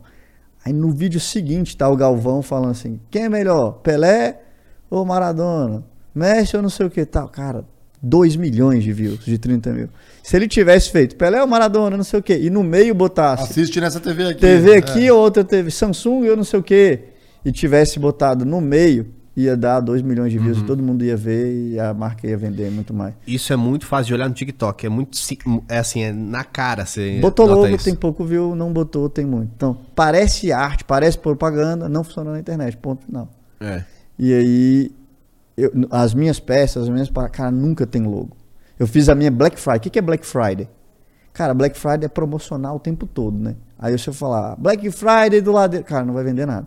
O uhum. que, que eu fiz? Eu fiz uma crônica sobre a morte. Uhum. Pô, você vai morrer. Um dia você vai morrer. Mas enquanto você não morre, aproveite sua vida. Abrace seu filho. Faça mais sexo. Até isso eu botei. Eu vou, é, encontre os seus amigos. Uhum. Leia mais. Não sei o quê. Porque você vai morrer. Mas enquanto você estiver vivo, você vai ter certeza de duas coisas. Que você vai morrer. E a segunda, que é enquanto você estiver vivo, você vai ter acesso a todos os meus produtos e a todos os meus cursos, porque é a oferta da Black Friday. Cara, a galera gostou tanto da invertida e tanto da comunicação que veio antes, que um vídeo de promoção bateu setecentos mil views. Meu Instagram tem um milhão. Caramba. Pô, sim, quase sim. Todo mundo viu orgânico. Se eu tivesse falado Black Friday infinita do lado dele, quem ia ver? Com a logo. Não tinha logo nenhum. Sabe o que, que tinha? Que a Black Friday agora é antecipada, é um mês é... antes, né? Daqui a pouco a Black Friday tá no dia dos namorados. É, exatamente. É, é. É. Então, assim, isso é a essência, né? De tipo, cara, eu vou... De... Eu, eu, eu faço publicidade da Insider lá, da blusa. Uhum. Eu... Salve, Insider. Tô com ela aqui, ó. Aí, aqui, cara. É, é, a Yuri é parceiraço nosso, pô. Pô, muito legal. Aí, eu, eles, às vezes, eles queriam que eu ficasse... Ah, marca o arroba. Bota... Eu falei, cara, todo mundo vai ver que é propaganda. Aí, eu conversei com eles. Velho, deixa eu fazer do meu jeito. É. Aí, eles são parceirão. Faz do seu jeito. Só, eu, às vezes, eu tenho vídeo no, no Instagram de oito minutos. Você vai ver, cara, retenção altíssima. setecentos mil views, um milhão de views. Vai ver... A propaganda da Insider, ela não vai entrar no minuto um ou dois, senão ninguém vai assistir. Ninguém quer ficar assistindo propaganda da Insider. Aí eu boto lá no meio da história que eu tô com... E eles falam, pô, mas eu vou pagar pro negócio, ninguém vai ver, vai estar tá lá depois de quatro minutos de vídeo, seis minutos. Eu falei, cara, vai por mim que a galera vai ver. Aí você vai ver nos comentários, pô, comprei a cueca da Insider só por causa de você. Por quê? Porque é. não era marketing. Aí a pessoa Sim. já gostou é algo de natural, mim. né? A Insider, é inclusive, é muito boa em, em, é, no digital, assim. Pô, Yuri é um cara fenomenal. É, a gente conheceram há muito legal. tempo, inclusive. É, o, o Rodrigo Góes lá do Fake Neri, uhum. quatro meses antes de viralizar mesmo, já tava com a Insider. É, os caras tiveram são meio cool trend, é, né? Eles muito, olham o que, que vai muita dar. Muita informação. Mas esse, isso que você falou é o mesmo motivo que a gente não recomenda a... Tem raras exceções na internet, mas é onde a gente não recomenda uma empresa abrir, por exemplo, o próprio podcast. Já viu a Coca-Cola fazendo podcast? Ela... Coca-Cast. É, ou não, então não pode funciona. Coca. Não funciona também. Pode cola. Ou Coca-Cast. Quem, quem, ou então é café com Coca-Cola, quem, né? Porque é o, é, é o papo da Coca. Quem, quem então, fa... assim, já dei quatro nomes pro seu podcast que não vão funcionar. Porque quem... aí o cara vai botar papo de... Papo de malandro. Faz é, muito mais sentido. É. Malandrocast. Faz mais, mais sentido a gente beber uma coca aqui e, pra ele. Exatamente. Entendeu? Aí é diferente da tua, a sua empresa. Pô, se ela é B dois B, se ela é B dois C, é. se ela depende de...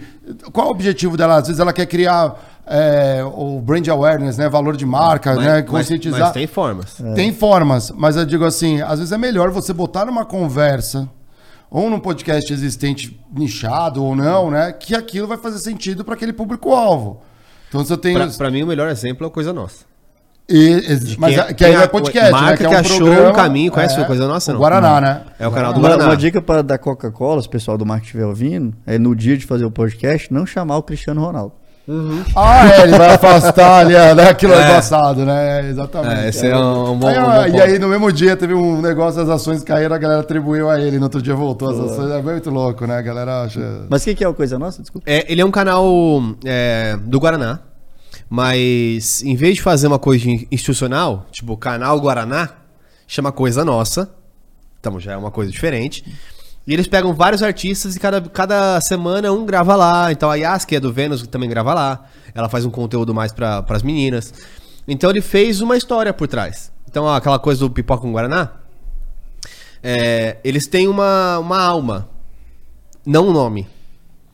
E é muito bom. É um dos, acho que é um dos canais de marca mais é, bem-sucedidos do Brasil, se eu não me engano. O Guaraná arrebenta nas, é, nas muito paradas bom, do digital. Muito bom. Acho muito que às bom. vezes é olhar para o teu público ou com o famoso target, né? De pessoas que você quer e criar um conteúdo, branded content, né? Específico para essa galera, né? E evitar...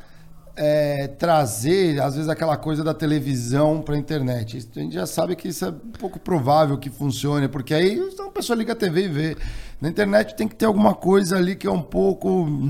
Internet tem que é. ser tosca. O, pique... o pequeno não pode querer copiar o grande, cara. É. Porque o grande faz coisas que o pequeno nunca vai conseguir fazer. É muito mais dinheiro, é muito... Assim, e até, olha só, uma, uma reflexão que eu tenho. Cara, quanto custa produzir um filme? Pô, você milhões, é.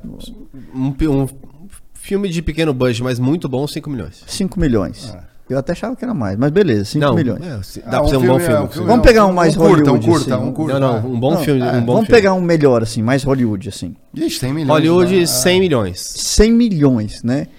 Netflix é Hollywood, né? Tem os dois. Tem, tem, Ela é, consegue é. achar o caminho, mas... É, mas assim, tem muito Hollywood, né? Eles têm superproduções. cem milhões, cara... No, no, no portfólio do, da Netflix deve ter ali alguns bons bilhões gastos de produção. Eles têm menos minutos assisti- assistidos do que o TikTok com um moleque Sim. gravando com a câmera ruim. Com... Dançando com o cachorro. Cara, por quê? Porque a galera da internet não quer ver só sofisticação, ela quer ver alguém que ela se identifica muito.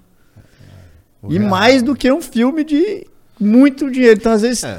Não que é N- errado. O fenômeno dos N P Cs, né? Que mas, tava rolando, né? Também, né? É, eu acho que o pequeno... O grande, não. Não tô falando isso aqui pro cara da Coca-Cola, não sei o quê. Mas o pequeno, ele tem uma vantagem de ser pequeno, ser simples, né, cara? Outro dia eu tava vendo no, no, no Rios aqui, cara, uma moradora de rua que arrumou um celular, um chip, viralizou e todo vídeo bate um milhão de views porque a galera quer ver como é que é a vida do morador de rua. O contrário também é, é verdadeiro. É, o quê? Ah, quanto mais esse, esse fica... domingo agora a gente tava vendo a blogueirinha no, no, num negócio do Fantástico ou do Big Brother. Meu Deus, ela é tão boa no No negócio, no, na internet. Ai, na T V fica estranho. Colocaram um negócio quadrado, que ela faz umas perguntas assim. E é aquilo, né? Você pega um conteúdo que tem duas horas de conversa, aí você fala, nossa, a gente vai te dar um espaço fantástico. Hum. Você vai entrevistar tal pessoa, eles têm trinta segundos. Travou, engessou. É outro não formato. Tem, não né? tem você, cara. Sem falar que na internet você tem mais flexibilidade, né? Você pode adaptar teu conteúdo. Você vai, pô, a galera tá gostando disso, vou fazer mais esse quadro, ah, vou fazer. Eu, quando eu trago, sei lá, não critiquei, quando a gente traz atletas, a galera gosta também de ver como que é a parada, sentir, se sente pouco atleta, no outro dia vai, vai malhar, sei lá, ah, vamos trazer de vez em quando também, né, para não ficar só com, né, com especialista, com C E O, com político é, é. e tal, você tem que variar. Diversidade de um cara normal. Exato. É, acho que tem, acho que essa, esse poder de poder testar e trocar, né, o test and switch, né, tu testa e troca, testa e troca, ele é mais fácil, né? Imagina você com a cenografia do Luciano Huck, do, do Caldeirão, banda, é. tela, aquelas bolas na, na, na, na, na, na qual, The Wall, aquele negócio. Imagina, pô, a grana em cenografia pra depois chegar depois de um mês e não dá certo. E acontece, era Calma. aquele programa da... Antes disso, da, da, da, o e... formato. Sim, o formato. O formato tem, tem feiras mundiais... É, esqueci agora como chama essa, essa, essa feira. Que vem aí, do Big Brother. Que isso, vem... você vai lá e compra o formato. Então, por aquele Big Wall... Tá pronto o formato. O, pronto o formato e você compra só pra ter direito ao formato cinco milhões. O formato. Caramba, cara. Depois vem o negócio... Cara, é, é tipo, sei lá, C Q C foi isso, né? É, é. é. Ah, tipo, é, por exemplo... É, e era argentino, né? E desde sempre, né? Argentina. Quem não lembra da, da ponte do Rio que cai... Sim, já né? era, com... era assim já? Já era, era formato, é gravado na, na Argentina, se não me engano. Caramba. Que era um lago lá que tinha todo o negócio, eles gravavam para vários países, então era um, é o formato. Só trouxe pro Brasil, né, pra dar aquela culturada, né, o cara, você é. quer ver o, o Zezinho ali tomando a bolada. Eu não sabia, né, não, mas é. o C Q C eu sabia. E cara, como é que realmente, você já achou o C Q C argentino? Sim. Cara, é muito igual. É, muito é, muito igual. Igual. é inacreditavelmente é. eles conseguiram. É, Depois mesmo, né? começaram a ter umas coisas mais pro Brasil, mas é normal, é, porque é, o público pede, a cultura, né? Exatamente, isso é bem natural. Você não me respondeu o nosso T D A H, que eu não deixo, não, não, né? Vamos, do... Vou responder. Vou é, do... O do, que, do, que eu acho? É. Desde que eu comecei esse mercado, já se falavam, cara... saturou, vai acabar, uhum. não sei o quê. Terrorismo, eu lembro assim, do... é. a gente falou do Mairo Vergara, né? Quando o Mairo começou, já falavam que o mercado de inglês estava saturado. Porque tinha um cara que chamava Jobert Chaves. Você lembra do Jobert Chaves? Era um cara que se fantasiava de Indiana Jones, completamente maluco. Parecia um maluco, sem sacanagem. Você falava assim, meu irmão, parecia um personagem do Pânico. Uhum. Esse fantasiado de Indiana Jones com um chicote, fazia uns anúncios falando em inglês, Joel Santana. Cara, ele vendia curso de inglês pra caramba. Ele falava, cara, não tem espaço pra ninguém. Veio o Mairo. Cara, o Mairo, eu acho que em um ano, deve ter faturado dez anos do Jobert, que era o líder. Caramba. Aí veio o Mairo. E arrebentou. Cara, não tem mais pra ninguém. O cara Sim. tá fazendo lançamentos. Aí veio o Ravi, que eu acho que não deve aparecer... O Mairo não deve nem aparecer no retrovisor do Ravi. Ravi, cara, deve vender... Não sei, não posso falar. Mas, mas assim, é inacreditável. Aí você para pra ver... Com esses... Aí, depois deles, eu acho que deve ter pelo menos uns... mil professores de inglês só na Hotmart, vendendo todos milhões, eu não sei quantas pessoas no idioma vendem no Brasil. E aí, se você for parar para ver, tem o WhatsApp, que é uma empresa de bilhão, uhum. do Flávio Augusto. Aí deve ter a Wizard, Wizard, que é de bilhão. Aí tem English Tal e Open English. Que... Então, olha a quantidade de empresas que vendem bilhões. E três por cento da população fala inglês. Cara, é muito. É, é, é, é praticamente infinita a parada. Vou ir na academia, né? Cara, você pega. É. Cara, mercado de meditação. Já parou pra pensar que tem quatro empresas bilionárias no Brasil? Headspace, Calm, uh, Insight Timer e. Esqueci a outra. Zen. Zen. Tudo bilionária. No mercado de meditação. meditação. Aí você pensa, cara, não tem mais espaço. Eu acho que cabe mais, cabe, sem sacanagem. É, eu acho que cabe. Só de aluno da Hotmart que ensina meditação deve ter aí uns, sei lá, vinte, trinta milhões por ano. Então qualquer cara que é bom de meditação, que fica, ah, não dá mais pra mim, cara, a gente tá engatinhando. Porque quem que você acha que tá mais avançado no, no, no processo? É, meditação em inglês. Inglês é muito mais concorrido, muito mais gente. Tem quatro bilionário. tô dizendo que você vai abrir Sim, uma empresa azul, e ficar bilionário. Vermelho, né? Tem um que tem é, muita gente. Tem um eu não tô que... dizendo que vai ficar bilionário. Uhum. Mas, cara, se o mercado cabe esses tantos de bilhões, se você pegar zero... Outro dia eu fiz a conta. Quanto que é zero vírgula zero zero um por cento de cem bilhões, que é o tamanho do mercado de infoproduto? Cara, dá dez milhões. Com dois zeros, né? Tipo assim... Sim. Se você pegar uma, uma fatia pequena do bolo, já é muito maior do que o bolo do mercado tradicional. Que, coincidentemente, ninguém do mercado tradicional fica falando. Eu acho que o mercado de dentista está saturado. O cara é, é, é, tem um livro que chama Previsivelmente Irracional. É irracional você falar assim, cara, eu não quero competir sendo professor para dentistas, porque eu já conheço cinco uhum. professores para dentistas, mas eu topo ser dentista e concorrer com duzentos e cinquenta mil dentistas. É, é irrazoável. Aí entendeu? Você acha que o lastro, a autoridade, tem que ser trabalhada em paralelo? Nossa, eu detesto a palavra autoridade. É mesmo? Porque ela é uma máquina de paralisar as pessoas. Eu não tenho autoridade. Ninguém tem. Não se começa com... Eu, eu tenho uma, uma frase que é assim, autoridade é uma coisa, ela não é pré-requisito, é consequência. Não é pré-requisito para você entrar como digital, uhum. porque ninguém vai começar com autoridade. Não, era o maior é. marqueteiro do mundo, né? O qual, é. é, mas aí, cara, de repente você começa meio ruim, não sei o que e tal. E como consequência, quando você... Me... Eu, por exemplo, sou uma autoridade. Ah, eu acho. É. Hoje eu sou, mas quando eu comecei ninguém conhecia. Era um moleque feinho, pequenininho, não sei o que, esquisito. Mas isso é interessante mesmo. Eu vim pensando isso na estrada, porque... É, foi pensar como a gente começou, né? A gente já começou com, é, com, com benefícios assim de, de ter uma estrutura boa, a gente investiu, acreditou no negócio quando ninguém estava acreditando, ainda mais da onde a gente vê que é no mercado corporativo, né? Menos pessoas ainda querem desbravar o mundo. É, empresas, todo mundo olhava e falava assim, é maluco, nossa, esse né? cara tá maluco. Aí veio o Monark e o Igor de chinelo. É. Será que chinelo traz autoridade? Então, mas aí a gente começou a ver e é bem esse processo que ele falou. A gente começou... Não, pensa... A gente, a gente Mário, assim, hoje, é, só nos últimos três meses passou por aqui, por essa mesa, provavelmente os prefeitos, o, o, o provável prefeito de São Paulo, próximo, passou por aqui três candidatos. A gente deve falar esse ano com o ministro, deve falar com... com celebra- celebridades ah. que a gente não imaginava, com C E Os de empresas que talvez eram inatingíveis...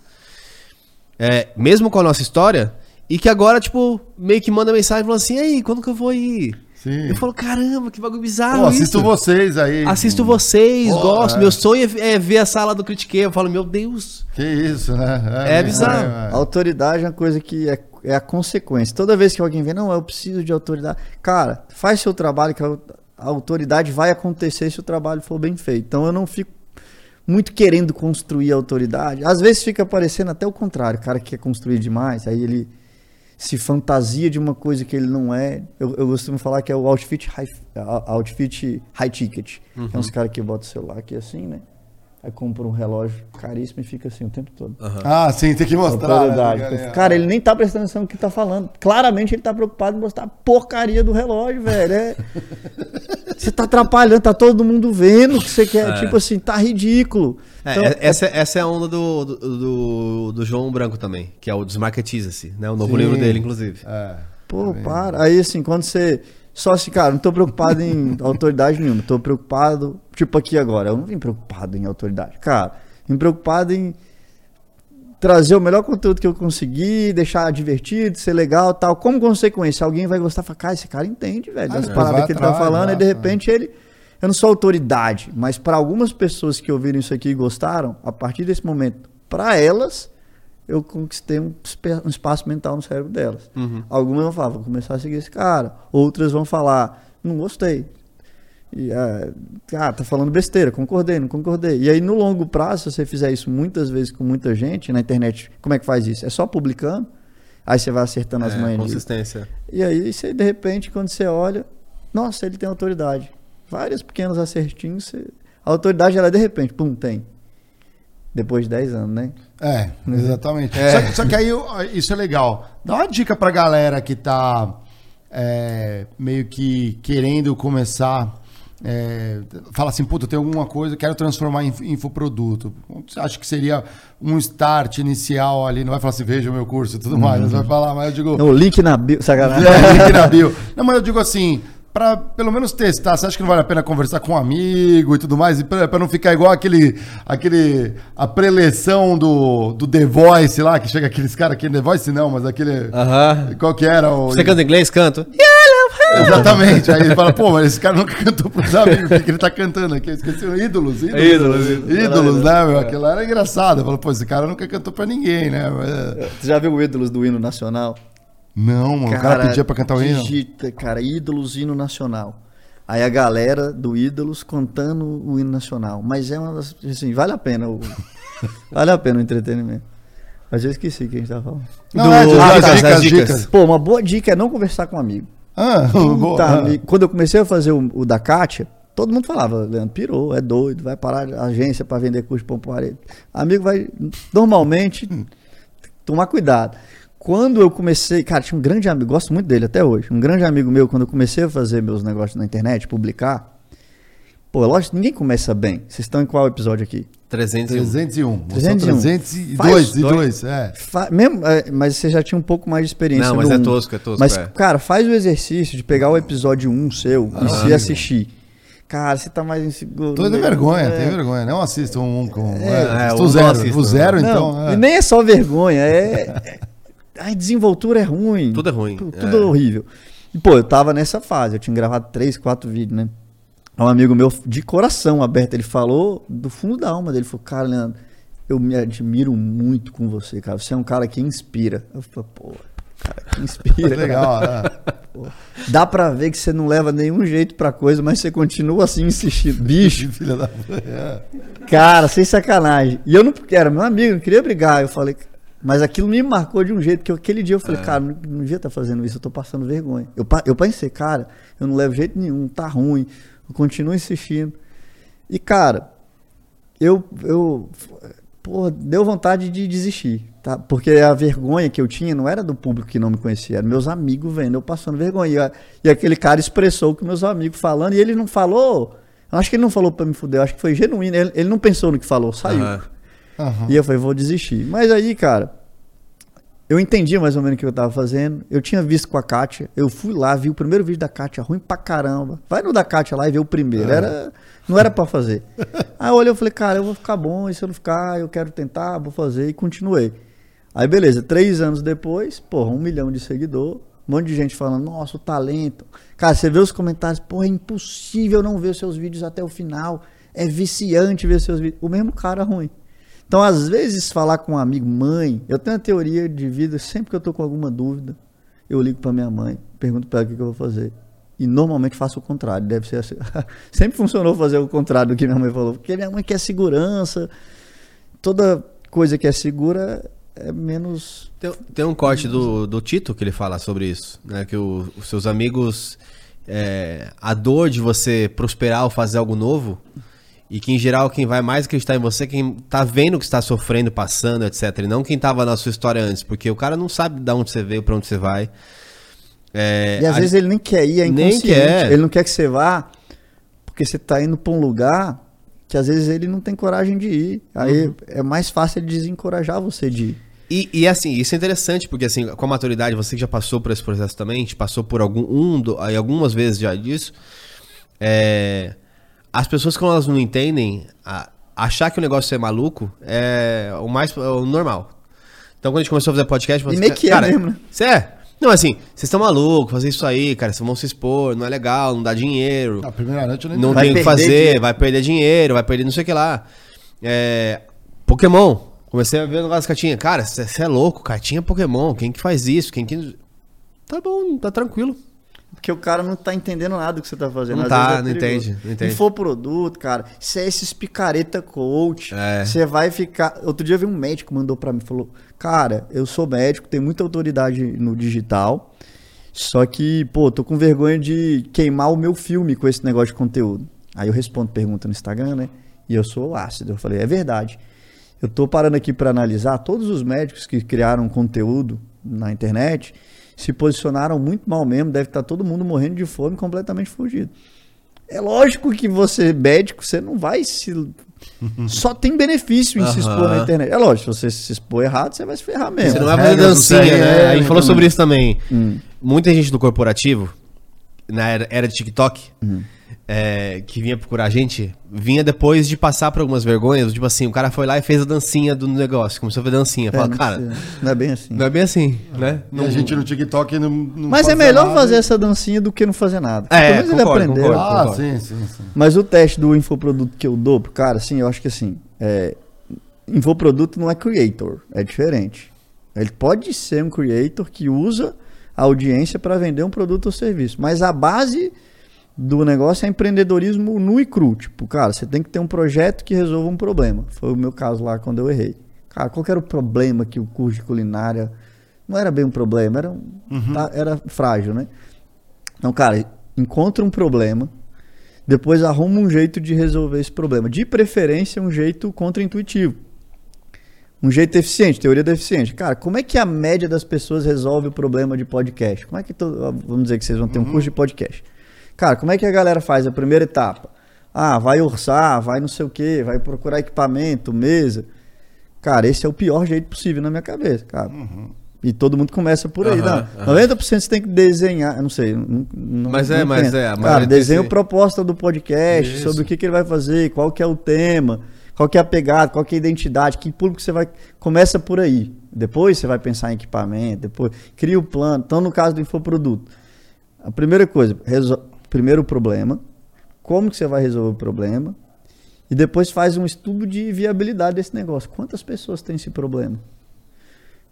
Porque, ah, e qual que é a sua ambição? Tem um cara que fala, eu tenho um curso de japonês e quero estar no Galaxy da Hotmart. Muito provavelmente não vai conseguir. Sua ambição está desalinhada com o tamanho do negócio. Quantas pessoas querem aprender japonês no Brasil? Uhum. Será que dá?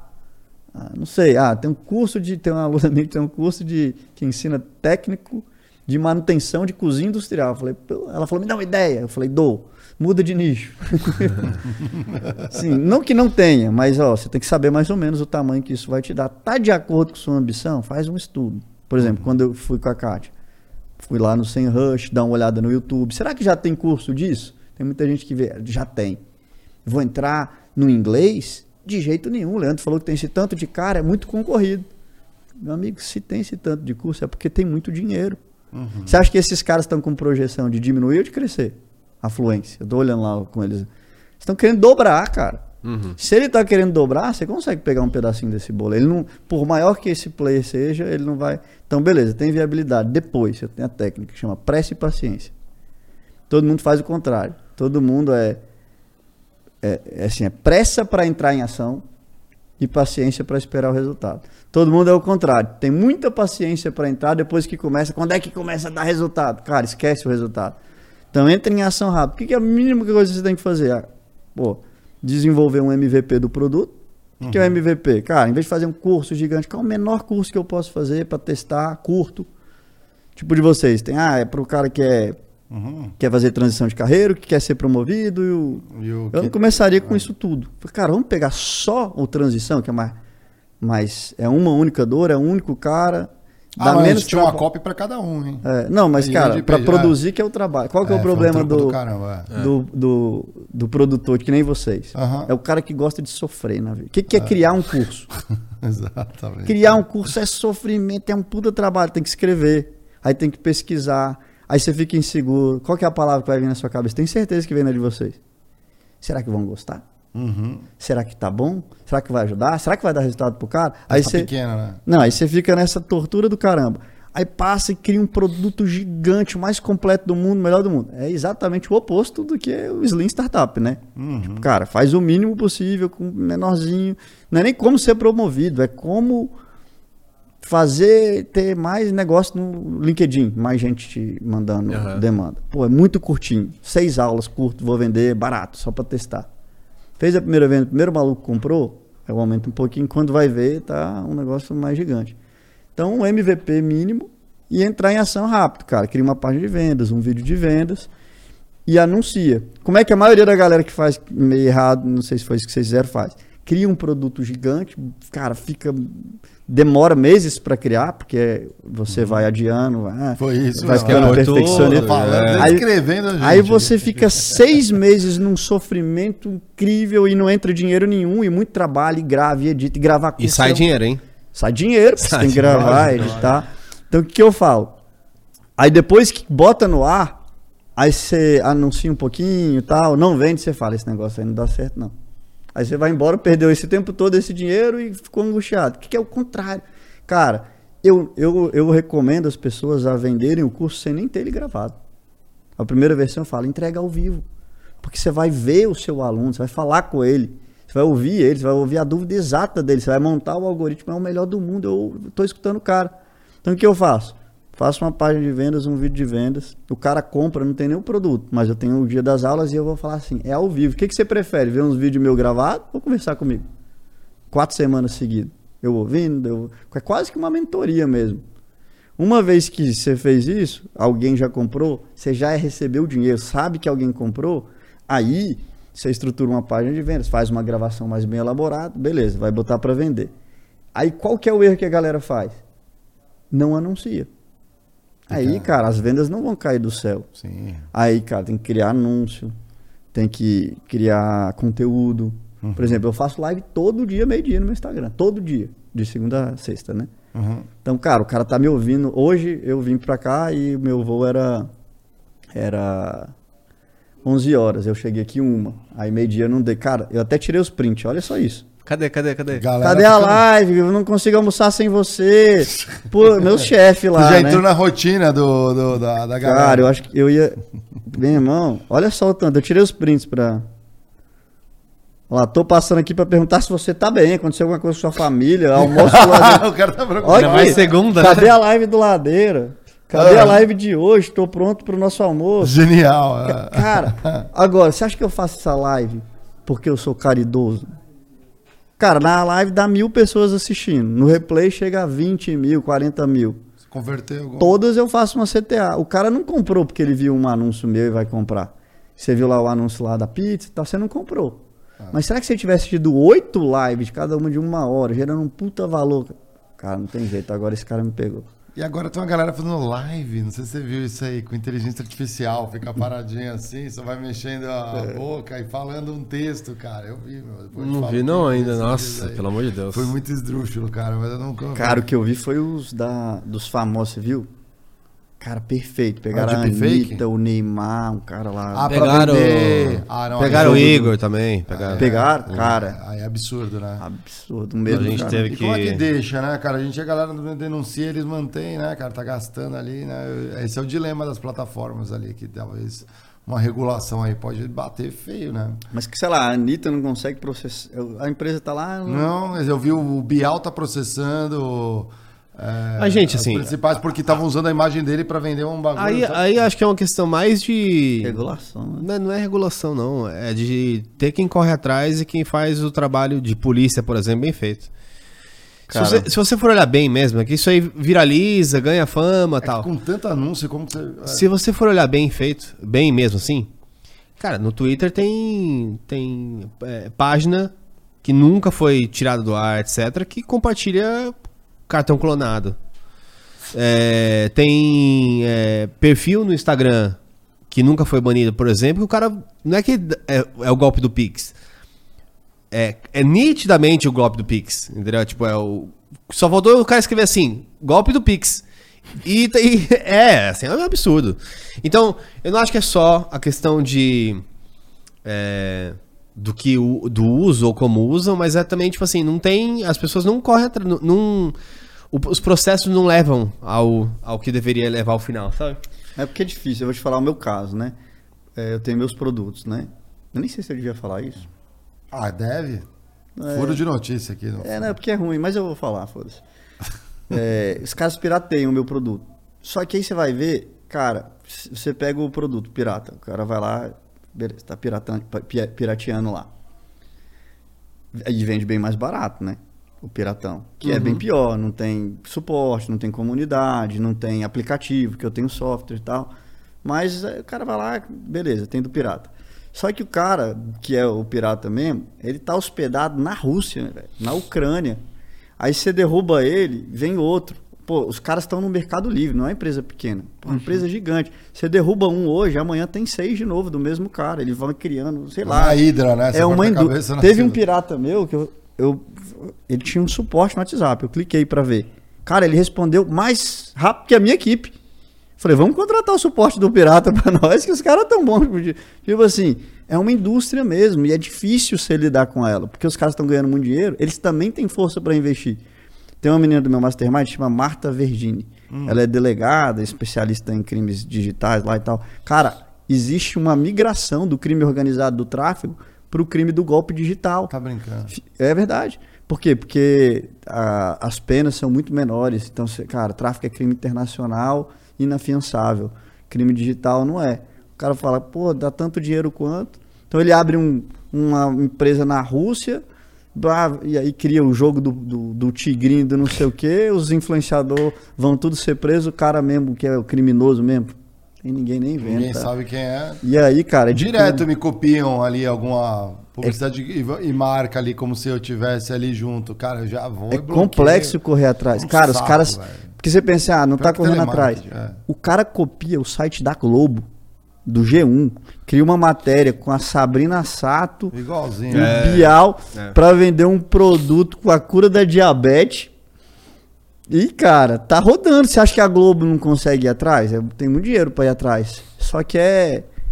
Cara, você mata um, cria um oito. Porque esses caras estão ganhando muito dinheiro. E com esse dinheiro todo, ele cria mil sites na Rússia, na Ucrânia, não sei o quê. A minha teoria, é a minha teoria só nesse tipo de caso, que assim... É... Mais cedo ou mais tarde, essa pessoa, ela, o que, que ela quer? Ela quer aprender uma coisa. Ela comprou um curso. Ou comprou um infoproduto. Ela quer ter algo de volta, porque senão ela não, né, não, não comprava. Mais cedo ou mais tarde, as pessoas acabam... É, o problema é quando ela vai passar por um golpe. Porque se ela não passou por um golpe que colocou ela em risco, eu tendo a achar, com a minha experiência, com o que eu já vi, que, assim, que no longo prazo as pessoas vão comprar o seu curso. Eu também acho. Então, assim, é uma... No mínimo, é uma, uma propaganda pra mim. É uma propaganda boa. É, o problema maior, e existe também, a gente teve até um caso com uma produtora nossa aqui, hum. O cara invade o, o Instagram, coisa do tipo, é, consegue pegar o Pix da pessoa, banco, golpe tudo. Aí, pô, aí é foda. Aí você vê assim... Porque fica eu, impotente, né? Deus que me perdoe, mas assim, um cara que tá comprando negócio pirata, se ele não tá... Se é pra uma questão de condição, é um problema. Mas se o cara escolheu comprar pirata, aí é um, né, um desgraçado que, pô... Merece, mais um cara merece que ele... receber um pirata. Não, imagina, é, é até incoerente, né? Tipo assim, eu vou comprar o curso do pirata pra quando eu for vender o meu, é. Eu não querer que comprem do pirata pra comprar não, o meu. É absurdo, pô, tá de sacanagem. É absurdo, é absurdo. Não faz, se fosse outro, beleza, um curso de culinária pirata tem menos sentido. Mas esse, a própria lógica do negócio, cara... E... É, aí você não participa isso, das mentorias, e, não participa... Porque isso, assim, isso pra mim é, é qualquer mercado. Uhum. Cartinha Pokémon. Uhum. Pô, imagina o quanto é fácil você fazer uma cartinha pirata. Ah. Sim, é, lógico. Papel, é um mas papelão. Mas a graça ela é ser única. Pô. Exato. Então, assim, é, no longo prazo, o cara comprou as piratas lá da China e chegou e ele falou assim, ah, putz, me ferrei. Nunca mais ele faz isso. Aí ele passa a comprar dos oficiais. Isso, no longo prazo, tudo se corrige. Pra mim, o maior problema é quando você rouba dados, quando você coloca a pessoa em situação de risco. Aí eu vejo mais problemas. Complicado. Mas não tenho também uma resposta é. cem por cento do que isso pode acontecer. O que, que você acha que é o maior erro da galera na venda de infoproduto? Cara, é, no, é o que vocês fizeram, né? É não esperar. Não, a gente fez muita coisa pior, que depois que acabar aqui a gente fala. é, Nossa senhora. É assim, um erro, um erro assim, é clássico. O cara cria o primeiro, igual vocês, né? Isso é muito comum. O cara passou seis meses criando um produto. Aí ele começa a vender, não dá certo. O que, que ele pensa? Esse produto não é bom. Sabe o que ele faz? Passa seis meses criando outro produto. Mas não vendeu porque o produto era ruim. Não vendeu porque ele não fez anúncio. Quantos anúncios a gente deixou aqui? Ano passado, eu não sei quantos tem hoje. V- vamos chutar hoje. Eu acho que no meu Instagram hoje, no meu Facebook, deve ter mais de oitocentos anúncios ativos. Nossa. oitocentos. Então, por que, que eu vendo muito? Porque eu crio muito anúncio. Uhum. Então, toda hora tem alguma... É... alguma provocação para pessoas diferentes, em momentos diferentes, que tem cabeças diferentes, necessidades diferentes. E aí eu vou tentando pegar vários. Às vezes, eu crio, sei lá, cento e cinquenta anúncios numa semana e a maioria não converte. Mas eu acerto, sei lá, seis que funcionaram. Os outros todos eu pauso, mas aqueles seis, cara... Continua. Sento no tráfego. Qual que é o problema? Vocês fizeram quantos? Ah, fizeram muito pouco. Então, Ó, teve uma coisa que o Mário fez, isso eu posso falar, porque assim, é um, um bom agora momento, não faça isso você. Ah. É, você lembra do... que a gente colocou, a gente não sabia fazer direito o negócio lá no YouTube, e aí você foi colocar pra promover o, uma live? Foi você que fez, eu não nem mexi. Não, não. Eu fiz uma parte, depois você colocou do, da live de uma hora e quarenta e sete, direto. Ah, lá no... É. Aí, em vez de colocar pulável, etc, etcétera, Marão colocou a live de uma hora e quarenta e sete minutos como não pulável, yeah, nos primórdios, e um anúncio lá. Quem que vai ver chamas? Não, mas o pior, uhum. imagina... O cara não conseguia pular. Não era, era não pulável. Então o cara pegou, por exemplo, e hoje normal, saía, duas telas, né? Duas telas. Aí ele, ah, anúncio. Ele fala assim, ah, quinze segundinhos vai acabar. O cara ficou... E o cara continuou no Excel lá, sei lá, mexendo, mexendo, Pelo mexendo. gastando uma nota. Mano. Passou vinte minutos e ele falou, não é possível. E aí ele viu que era o anúncio não pulável de uma hora e quarenta e sete. Esse cara, assim, ele parou um tempo pra escrever um e-mail, mandou mensagem. Óbvio que algumas mensagens bem, né? Seus... Lá, lá! É. um e quarenta e sete não pulável, isso deveria ser proibido, eu vou processar vocês. Uhum. Não, calma. Nunca mais. Aí a gente até pausou muito tudo. Bom, é. Os primórdios, nossa. Né, cara? Não, sabe? Isso faz mais dois anos, mas nossa Não, senhora. Mas esse é, um, é outro erro, cara. É lógico, tem gente que fala assim, Leandro, comprei... Às vezes o cara comprou meu curso, né? Estou tendo dificuldades, um pouco confuso, perdido. Falei... É óbvio que é assim que você vai estar. Primeira vez que você está fazendo uma coisa, estranho seria se você não tiver dificuldade nenhuma, não tiver... Uhum. Cara, é um processo de aprendizagem. Você está na sua curva. No início é, é desconforto, é pouco resultado. Você quer uma hora essa curva a pé e você vai no exponencial. Então, faz parte do processo. E cagada você vai fazer. Quer ver uma que você contou de live? Uma que eu e o Rui fizemos junto? Uhum. Cara, é o Id e o Ota junto, trabalhando. A gente foi fazer a live da Kátia. É, a gente fez um investimento de mais ou menos uns trezentos mil reais para um webinário. Era Caramba. basicamente uma live, uhum. para botar bastante audiência, ela ia dar uma aula, no final da aula fazer uma oferta. E aí, cara, era, a gente não estava tão no início, mas trezentos mil é relevante em qualquer momento. Da, é. Né? Oh, é, lógico. Então, assim, era bastante dinheiro. E aí, é, sabe a única coisa que é pior do que um idiota? É um idiota com iniciativa. Sim, é. proativo, idiota, um idiota proativo. proativo. Lá na empresa tinha dois idiotas proativos, um era eu e o outro era o Rui. Aí o que, que aconteceu? Na hora de fazer a live, eu, eu falei, ah, eu vou criar uma live aqui no YouTube. Fui lá, criei o, o evento no YouTube e tal, não sei o quê. E aí eu era o responsável por dar o play na live, na hora, né? Uhum. E o Rui foi mandar o e-mail com o link da live para a audiência que a gente comprou, pra, pra, gastou os trezentos mil lá para fazer os leads. Aí o que, que aconteceu? O Rui também criou uma live. Ele não viu que eu tinha criado, ele foi lá e criou uma live. Na hora de mandar o e-mail, o Rui mandou o e-mail para a live que ele criou. Na hora de dar o play, eu dei o play na live que eu criei. A gente gastou trezentos mil, o Rui mandou o e-mail para uma live que não estava acontecendo, e tinha dez mil pessoas assistindo nada. E tinha três pessoas assistindo a live que eu mandei. E, cara, e a Kátia olhando a gente completamente desesperada. O que você fez? E a Kátia, o que foi? Eu falei, não, pode continuar. E ela, aconteceu alguma coisa? Tinha seis pessoas assistindo. E ela, como é que tá? Eu falei, não, nossa maior taxa de retenção. Ainda continuam quatro pessoas. Cara, foi um fiasco. A gente, tipo, tentou recuperar depois, marcou para outro dia, mandou o e-mail certo, enfim, mas foi um fracasso. Nossa. A gente, tipo, vendeu dois cursos, assim, gastou uhum. trezentos mil, faturou mil reais. E aí foi um desespero. Eu lembro até hoje, cara, foi uma aula que a Kátia me deu. Quando terminou, a Kátia, o que, que aconteceu? Aí eu falei, Kátia, quando a gente foi é, dar o streaming da live, a Kátia, o que, que é streaming? Uhum. Eu falei, cara, eu não vou te explicar tecnicamente, não. não. Hora que é. Eu falei assim, cara, a gente já acabou de perder uns trezentos mil. Na minha cara, assim, ela olhando assim, ela viu que a gente tava tão mal, mas assim, não é que eu tava... Tá desolado, né? Eu estava desolado, é. Aquele dia eu dormi em posição fetal debaixo da cama, foi assim... Estraguei a parada. Pô, não, não só pelo dinheiro perdido, mas foi muita burrice a forma como fez, e eu não era um completo inexperiente, hum. eu, tipo, também não era nenhum experiente pra caramba, eu tava ali aprendendo o que tava fazendo, mas foi burrice, entendeu? E a Kátia falou assim, cara... Relaxa, no próximo a gente faz melhor. Puta, ela me deu uma... Sim.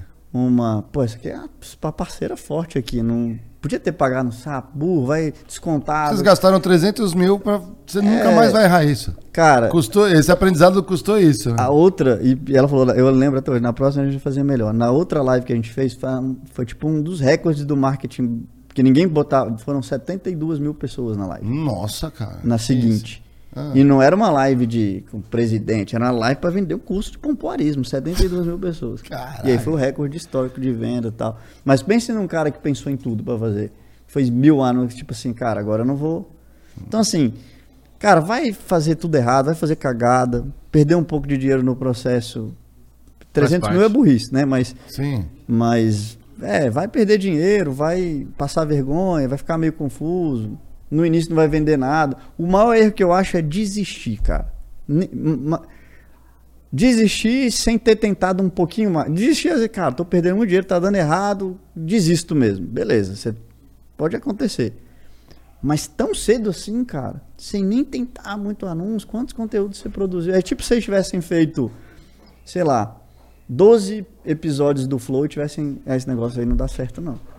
Yeah. A maioria da galera do produto digital é tipo isso. É como se eles tivessem feito doze episódios e falado, cara, esse negócio aqui não dá dinheiro. Deve ter começado a dar dinheiro depois de quanto episódio? cento e cinquenta? Uhum. O, Flow demor- o Flow demorou dois anos e meio. A gente demorou pra se pagar dois anos. Então, é... E aí duzentos episódios. É porque a gente tende a acreditar em coisas que a gente já conhece mais. Que no caso, ah, conheço mais do modelo de podcast, deve ter visto do... Uhum. Lá de fora e tal. Então eu vou insistir mais nisso aqui. Às vezes a gente gosta mais também, né? É, aí esse é. outro, pô, não sou tão professor, né? E às vezes tem questão de foco. Outro dia eu tive uma aula de empreendedorismo com a Bianca lá da Boca, Boca Rosa. Tava uhum. conversando com ela no inbox, ela viu meus vídeos, falou comigo, ela falou assim, pô, tá, não sei o que tava conversando, eu falei pra ela, cara, ela viralizou um vídeo de sete bilhões falando sobre marketing. Eu falei, cara, tem... tem possibilidade de um produto digital aí. Ela falou assim, cara, tem possibilidade de tanta coisa. Dá pra eu fazer tudo. E deve ser bom mesmo, lucrativo. Eu acredito que eu conseguiria fazer. Mas no meu momento agora, é focar numa indústria, não sei o quê. Eu calei a boca e falei, cara, tem toda é. razão. O que, ah, o que a gente fez foi um pouco disso também. A gente é, deixou é, num plano futuro. Stand-by, né? É. E focou na consolidação da nossa vertical. Então, a gente, além do Critique... O Flow S A hoje contempla outros nomes. Tem o Apolinário, tem o Caeto Maia. Isso. Então tem outras pessoas que a gente Jorginho, foi modelando, né? O Jorginho, o rapaz de comédia, a gente tá modelando uma... Cara, ele é muito bom, o Jorginho. É, muito bom. Uma frente pro mundo corporativo, vamos dizer assim, só que não vai ser ainda tradicional. A gente tá ah, desbravando isso, a gente tá sendo... Pra quem é... A gente tá sendo meio que pioneiro nisso mesmo, assim, eu acho. É. Porque tem outros que... A, a, a, atingem o nosso nicho, vamos colocar aí o J O J, vamos colocar aí o Primo Rico, é, mas não necessariamente, não é a mesma conversa, são outras coisas. Talvez não tenha a mesma experiência. Eles querem né? falar de, de performance só ou de finanças, não é bem isso que a gente quer fazer, então é um outro papo. A gente não acredita que uma pessoa sozinha vai resolver todo o seu problema. É, não, vocês criaram uma máquina mesmo. É, mas mas assim, ainda assim, trazer, né, quem... ainda assim, eu acho que assim, qual que é a grande monetização da máquina que vocês estão criando? Assim, ah, eu não entendo tanto, né? Mas eu imagino que seja publicidade. E eu acho que podia, essa outra vertente que já existe ali, ela pode monetizar mais do que public... pelos meus... Ah, não, sim, não é ah, só publicidade, ela, não é só publicidade, é. Sim, ela sim, vai monetizar, é, o infoproduto, ela, ele tende... Por exemplo, vamos botar de uma coisa que vocês entendem mais, do, pra, só para cair a ficha, talvez. Pô, ah. vamos imaginar que você vai ter o patrocinador, ele vai te pagar tanto, dependendo uhum. mais, dependendo menos e tal. Mas nunca vai, vai dar mais dinheiro do que um produto próprio seu. Então, se você fosse dono da marca Insider, claramente você ia, ah, sua sim. margem fosse uhum. maior. Se você monetizar fazendo, por exemplo, um evento de empreendedorismo anual, claramente você faturaria mais do que vendendo uma publicidade para alguma Com outra certeza. coisa. Só que nada dá mais lucro do que infoproduto. Por quê? Porque o custo de produção é muito baixo. Então, você vai fazer a camisa da Insider, cara, é uma indústria, não sei o que, a sua margem tende, não tô, deve ser lucrativo pra caramba, com certeza, mas uhum. tende a ser mais apertado. Cara, você vender um curso online ou você vender cinco mil cursos online, o custo é quase o mesmo. Eu falo quase porque tem custo, né? um time de suporte, tá? Mas é muito barato, que assim, é, é inacreditavelmente alto. Então é difícil alguma coisa dar mais lucro que isso. O que vocês têm que acertar, na minha opinião aqui, já dando um não, já, já, já virou, um, cara, é um bom produto, que eu acho que vocês já têm, mas depois, cara, uma boa página de vendas, um bom vídeo de vendas, e começar a trazer anúncios. Só que vocês já têm anúncios todo hoje, e falar, cara, sim, o link tá aqui no comentário destacado. Cara, vezes, quase todo dia vocês fazem, vou botar aqui trezentos episódios, vocês têm trezentas chamadas para ação por ano, uhum, muito relevantes. Então é... É. E é lógico, fazer anúncio, remarketing, às vezes eu acho que vocês não fazem isso também, mas... Não, nada, nada. Mas é bom dar uma nada. perseguida. Tudo errado. A gente vai conversar um pouco mais depois da... Quer perguntar o que não fazer, vem com a gente, tá vendo? Aqui que a gente vai ensinar bem. Vamos olhar o emblema do dia aqui, nosso convidado é eternamente emblematizado. Aliás, você aí de... que está no chat acompanhando a gente, não esquece de deixar o like, não, favoreça o algoritmo, né? Indica para um amigo, para amiga que está precisando ver essa conversa, escutar aqui. Ó, oh? O ladrinho. Caraca, ah, esse não sou eu não, velho. Boa, velho, o Borga te botou bombadão. Tá vendo? Vou até malhar depois. É, olha. Caramba, Borga, essa daí, ó. Cara, esse cara é meu amigo, hein? Cara, Borga é, fez o... É. Sabe o que aconteceu hoje, cara? Hoje ah. eu fiquei feliz. Eu tava vindo pra cá, ah, legal. no ah. avião. Barbinha, aí eu sentei aqui do lado, né? O Rui sentou do outro lado, sentou duas mulheres do lado do Rui. Ela olhou e falou assim, fala com ele. Fala, eu achei, fala com ele lá, ah. cara, fala com ele. Aí eu achei que ela me reconheceu, que às vezes alguém fala, pô, eu te sigo no Instagram, uh-huh. não sei o quê. Aí fala com ele lá, fala com ele. O que que foi? Aí ela perguntou pro Rui, ele é o Chai Suede? Eu falei, ah! Sim, aí sim, hein? É verdade, mano? Chai Suede da, da Shopee. Eu falei, pô, Chai Suede depois da gripe, do Covid. É. Caramba, não, aí ganhou moral, hein? Já veio assim. Já não, veio. Fiquei feliz, ganhei o dia. Foi. Ligou pra patroa e falou assim, ó, oh, me confundiram com o Chai. E como é que faz pra resgatar Marão? Entra na n v noventa e nove ponto com ponto b r, já vai aparecer ali pra você resgatar, você coloca a palavra-chave que vocês estão vendo no vídeo, qual que é? Chai Suede. Ladeira. Ladeira. Chai Suede. Chai Suede. Ladeira. Ladeira. É só colocar, você resgata de graça nas primeiras vinte e quatro horas, depois só no mercado secundário pedindo, implorando para alguém vender para você. Lembrando que a, a galera não sabe, mas os emblemas raríssimos, tem vários do Critique sendo vendidos a um preço, e em breve vi, virão aí os emblemas secretos. É. Emblemas secretos aí, ó, só para quem quiser. Uma época a gente fez um negócio que assim, o cara tinha que assistir episódios e todo episódio a gente soltava um pedaço de um emblema que o cara, se ele juntasse todos, ele ia ter a imagem final. Cara, mas foi uma briga, os caras queriam pegar isso. Era a Bia, a nossa produtora, me mandava uma mensagem, meu, não achei a palavra-chave, não sei o que. Tráfico de informações, tá? Cara, tinha... é, não, assim, louco. Aí depois a gente fez um... a C P I, né, de é, quem resgatou. É. A gente Esse foi... aí eu vou pegar. Aí, ó. Tem pegado, vou pegar. Muito bom. Estamos é... chegando na reta final aqui. Conta pra gente... É, o que, que você espera? Quais são as suas projeções futuras, né, do, dos negócios? O que, que você está preparando aqui nesse ano? Cara, é, eu acho que ano passado foi um ano de construção. Eu construí o meu time, então a gente saiu de quinze funcionários para oitenta. Então, cara, eu estou preparado para receber muito mais aluno esse ano, né? Além de construir, eu cresci também, né? A gente dobrou de faturamento, tamanho, construímos nossa sede também. Cara, foi... Foi um ano complexo, assim, né? Então, esse ano, eu acho que é um ano de muito crescimento, cara. Vou produzir demais. É, meu Instagram é, cresceu quase setecentos mil seguidores ano passado. Eu acho que esse ano eu quero pelo menos mais um milhão de seguidores. Eu quero dobrar a quantidade de alunos, praticamente, que a gente fez ano passado, de mentorados. Então, eu, foi o que vocês fizeram. Lembra? Vocês criaram muito produto e sofreram? Uhum, uhum. Então, eu sofri muito ano, ano passado. Criei os produtos, gravei, editei, vendi. Eu fiz do meu jeito, né? Fiz uhum. primeira turma ao vivo, entendi tudo direitinho que eles queriam, ah, tal. Depois gravei, bem gravado, produzi até aplicativo para que eles consigam praticar o que estão aprendendo ali, tipo, organizar as informações. Criar um infoproduto é uma zona. Cara, o cara cria ali no Word, aí manda. Cara, o cara, no meu caso lá, ele cria tudo no...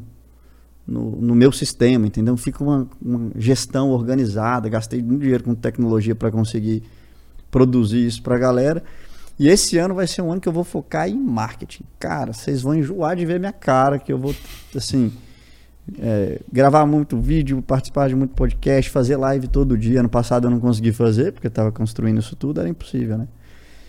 E eu acho que é um ano de, de muita colheita. Assim, acho que muita gente vai entrar no digital, vai entender o que, que eu estou fazendo. Eu, eu acho que eu vou ser um cara que vou furar a bolha do digital. É muito... Meu, meu concorrente médio é um cara muito marqueteirão. Nossa, eu, é. Ele, ele é assim... É o tipo de cara que você não... Eu já ouvi muitas vezes gente, principalmente artista, assim, cara, você é um dos poucos caras desse mercado que eu consigo digerir um pouco. Você não fica... Então acho que eu vou tentar furar essa bolha. E, pô, é o ano que meu filho nasce também, então ao Bom, mesmo tempo tem que dar... Tem nome já? Tem, Gabriel. Gabriel. Meu segundo já, meu segundo filho. Então o primeiro é o Guto e Gabriel. Então tem que atrelar isso com a família também. Vai ensinar a surfar? Pô, com certeza, com certeza vai. É assim, ó, wakeboard, surf no lago. Não sei se forem em Brasília, me dá um toque pra falar. Pô, um... com certeza. Eu quero ir pra Brasília em algum momento. Deve, sim, porque tem, acho que alguns que a gente quer entrevistar não vão poder vir aqui por causa da, do protocolo, né, hum. do governamental. Então eu tava pensando vai... mais no povo do C S mesmo. No ah, B T, não, no ah, Michel. Aí você quer pela zoeira, né? Aí a gente vai lá, a gente combina. Um... Brasília é uma cidade boa, cara. Boa, um chopinho boa, gelado boa. Ali é gostoso. Pô, me, me avisa que vai ser um prazer. Boa, sensacional. E portas abertas aqui também. A gente sempre manda a derradeira aqui pra, pra galera. É, o Lucão ainda tá com um negócio na tela ali. Uma impressão minha aqui do. O... Não, já foi aqui, ó. Ah, não, tô viajando aqui. Tá, tô... viajando. Tá com delay o celular aqui. Já falou, pô, tá até agora o ladeira problema, aí. Né? Eu falei, pô, é... a derradeira é sempre essa. Pro Leandro, hum. o que é o trabalho? Nossa, o que é o trabalho? Cara, por essa eu não esperava, hein? Mas vamos lá. Eu não sei como é que... Eu vou perguntar aqui. É, normalmente é uma resposta curta e rápida ou filosófica? Que, tem, de tudo. Que tem de tudo. Tem de tudo. É, cada, cada um tudo. Tem seu nicho. A gente começa a chorar. Tem gente... Eu tenho uma crônica que eu fiz... que eu gosto muito, viralizou essa, inclusive, a galera. Mas ela começa, inclusive, falando isso, assim. Eu começo falando assim, eu não trabalho pelo dinheiro. Eu trabalho para ver meu filho sorrir. Eu não trabalho para ir em restaurantes caros. É, eu me preocupo muito mais com quem que eu estou comendo ali do meu lado. Então, assim, eu não trabalho para viajar e ter um monte de carimbo no meu passaporte. Quero saber quais as histórias vão ficar na minha memória, quem estava do meu lado, quem vai ficar na minha vida e quem não fez falta nenhuma. Então, assim, eu trabalho, é, principalmente agora, para mim, o trabalho tem até um significado diferente, que é, literalmente o, o dinheiro faz menos parte do, do processo do que eu estou querendo. Quando eu vendi para a Kátia, eu ganhava mais dinheiro, talvez, né? Assim, na venda eu ganhei também. Então, acho que eu trabalho mesmo para... Pra, pra, pra explorar o que eu tenho de... Outro dia eu vi um cara falando assim, uma, interessante, eu juro que eu vou finalizar rápido. Não, não. Mas ele falava assim, é, não faz sentido você perder a sua vida inteira, o capitalismo é ruim, porque você perde a sua vida inteira trabalhando e aí você não aproveita a vida. Falei, cara, eu acredito que isso é um problema mesmo pra quem tem, sei lá, alguns trabalhos são foda, né? Análogo à escravidão mesmo. Sim. Eu e aí realmente isso numa, acontece. É. Mina de carvão, é. Mas qual que é o segredo? É você trabalhar com alguma coisa que enquanto você está trabalhando, você não está desperdiçando sua vida. Pô, eu estou trabalhando aqui. Eu, tra Exato. eu trabalho. Pô, foi... Eu nem vi o tempo passar, não tenho ideia de que horas são. Não olhei pro relógio de uma vez. Uhum. E meia. Estou trabalhando. Aqui umas três horas, aí é bom. Não Pô, né? é. tô... Então, assim... Não, mas é, é, eu, eu entendo, porque eu, eu sinto isso também, assim, pra mim, as coisas que eu começo também pra um Pokémon, depois eu sei que, tipo, o que vai ficar, o que vai sair. Cara, muito viciado. É. Mas, não, mas o grande ponto é esse, é tipo assim, é aquela, aquela coisa que te desperta a querer saber mais. Ah, e tá pra mim é isso. Não tô, eu não sinto trabalhando. Edificação. Não sinto que eu tô trabalhando. É lógico que no meio do processo tem um monte de coisa que eu não queria tem fazer. Tem trabalho. E tal. Pô, é. A parte de pegar o avião e vir pra cá... Pô, é ruim, né? Vai ter um teletransporte, é, né? Enquanto é, não é inventado. Vou chamar o... Sei lá. Assim. Mas, mas é a parte chata. Mas acho que é isso. E, e o trabalho, pra mim, é uma coisa que dignifica. É clichê mesmo, mas dignifica. E não pode ser uma coisa maluca pelo dinheiro desenfreado, na minha opinião. Porque senão aí você fica numa paranoia que te atrapalha mais do que ajuda. Então, assim, Tem um pouco do jogo do dinheiro, um pouco do jogo do prazer pelo que você está fazendo e um pouco do jogo do que, que isso aqui você está construindo para mais alguém, não só para você. Uhum. Quando tem tudo isso, para mim, meio que junto é, cara, o que, que é trabalho. E no início é mais dinheiro mesmo, né? Porque é. Quando você não tem dinheiro é igual oxigênio. Caramba, hein? Quando você não tem, você precisa muito. Quando você já tem, você não Aí quer você tão vai, mais, é, precisa mais. É. Ricardo Geiger. Cara, não, gostei muito do papo hoje. Acho que tem muito da, das sinergias do Vamos que a gente... Vamos sequestrar ele aqui, né? Vamos, é... vamos deixar o... Só pede pro Bagana pegar. É, tem muitas sinergias que a gente conversou aqui. Acho que tem uma coisa que você fala, que eu vejo bastante também o Igor, é, que ele comentava. Ele falava sempre assim, cara, eu acho que vai ser é, quase que inevitável que eu fique milionário. É, mas não é por isso. Só que quanto mais milionário você é e mais você se importa com o que você faz e não com o dinheiro, mais você pode fazer melhor. Igual hoje, você pode ter oitenta pessoas. Uhum. E como consequência, mais milionário fica. Então quando você põe as coisas no lugar correto e pode entregar mais, pode fazer mais, as coisas vão ver que vindo quase que independentes de qualquer coisa. Então é, confiamos muito nesse processo também. A gente somos filhos desse processo. De confia no processo, segue, e aí cada dia que passa a gente vai ter um reforço positivo, sabe? Quando uhum. pequenas conquistas. Então, pô, hoje foi mil pessoas numa live, ou ontem foi batendo, bateu noventa mil, anteontem foi uhum. conseguir um patrocínio. Oh, esse programa tá com efeito calda muito bom. É, né? As coisas vão, vão fazendo, vão pegando esse, esse, esse processo, e pra gente também é muito satisfatório ver Sim. isso. Adorei o papo de verdade, portas Pô. abertas aqui no Critiquei. Quando quiser voltar, tiver um lançamento, dá um toque. Vamos acompanhar. Aliás, galera, essa semana aqui, triplo critiquei, né? A gente tava meio, né? A gente aumentamos o ritmo aqui, porque vocês estão pedindo muita gente. Vamos trazer aqui a Giovana Quadros, a Manzar Feres e a nossa nova C E O dos Estúdios Flow vai estar na mesa aqui com o André Geiger comandando Comigo. aqui, né? Hosteando aqui, um papo muito legal. Ali... Mulheres inspiradoras, Marão. Exatamente, liderança feminina, mulheres inspiradoras, um papo muito bom. E você, homem, tem que assistir também para se ligar no recado que a mulherada vai passar aqui. Brabíssimas, hein? Sim. E ah, isso na quarta-feira. Na quinta-feira a gente vai receber o Breno Altman, né? Que vamos falar muito de mídia independente, né? É... Editor-chefe ali da Opera Mundi, jornalista, a gente gosta de trazer jornalista, tem conteúdo também Gosto. muito bacana, aprendemos um pouco a navegar como mídia independente, é bem interessante, algo que a gente tem muita vontade também ali, principalmente esse negócio, nesse, nesse território que a gente pisa, falando de trabalho, carreira, negócios, tem uma coisa meio... blasé, ficou engessada no tempo, a gente tá louco pra transformar isso porque a gente sabe que vocês estão precisando, estão sedentos e estão caindo nas garras aí do, dos piratas que não deveriam, né? Então vamos tentar ajudar. Algo mais, Borga? O produtor tá aqui olhando o cara feia. Não, é isso aí. Tá ótimo. Contamos com vocês Boa. e aguardem. Gente, muito importante também está vindo, atenção no Critiquei, então repassa pro seu amiguinho, pra sua amiguinha que sabe que essa conversa vai ser importante. Cara, valeu novamente. Lembrando que se você quiser criar, crescer ou escalar, né, o seu negócio digital, Hotmart vai estar o link na descrição? Opa, já está o link na descrição. E obrigado ao Hotmart, a galera lá que empenha e trabalha bastante para construir a plataforma líder, né, esse ecossistema todo. Brilhante, parabéns, J P também, um salve. Escalaremos, tá, em breve escalaremos. Tem, tem, tem, tem que vir, tem que vir. Tem que vir aqui, a gente vai criar aqui um tem. negócio e... Traz uns, uma galera aqui para sair faísca na mesa, é, criticar vamos, aqui, vamos, né? Vamos. O espaço é esse, né? E ele mostrar pra gente, quem sabe o caminho das pedras ali, ó. Não é? Vamos aproveitar. Deixa as redes pra galera sua também. Boa, é Leandro Ladeira N, o meu Instagram, e o YouTube é V T S D. E Bom. o TikTok eu não sei. Eu tenho TikTok, eu tenho uns quinhentos mil seguidores no, no TikTok. Bom. Só que eu não entro, eu não tenho no meu celular. Porque uma vez eu instalei o TikTok e oito horas depois eu saí de lá. Então é, é meio o TikTok perigoso. É mais complexo mesmo. É, aí alguém publica pra mim lá. Então, você não consegue largar. Procura Leandro né? Ladeira, tá lá. E, pô, cara, muito obrigado. Assim, Gostou do papo? Papo muito bom, cara. Papo, né? Se não tivesse nem podcast falado, quer vir aqui conversar com os caras? Quero, me avisa aí quando. Não, mas é que é, é, é assim que é gostoso, né? É. Não é entrevista, é o bate-papo. Se, é. se tivesse um... Podia substituir um bar, um churrasco. Seguimos. O que, cara, uma coisa que nos mantém muito felizes, assim, a gente vai é, se esforçando cada vez mais para entregar um conteúdo melhor, é porque em geral os comentários são sempre assim.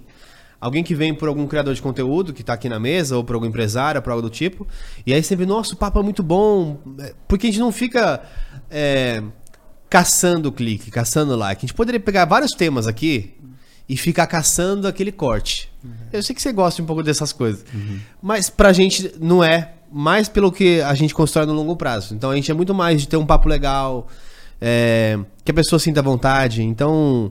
É, a gente tentou no começo, em alguns momentos, tipo, puxar aquele corte, sabe, assim, mas não, não era a nossa cara, né? Vai então... ver o, o, o corte, assim, pirataria e... É, é. Sim, o negócio... Aí eu com, com a, uma...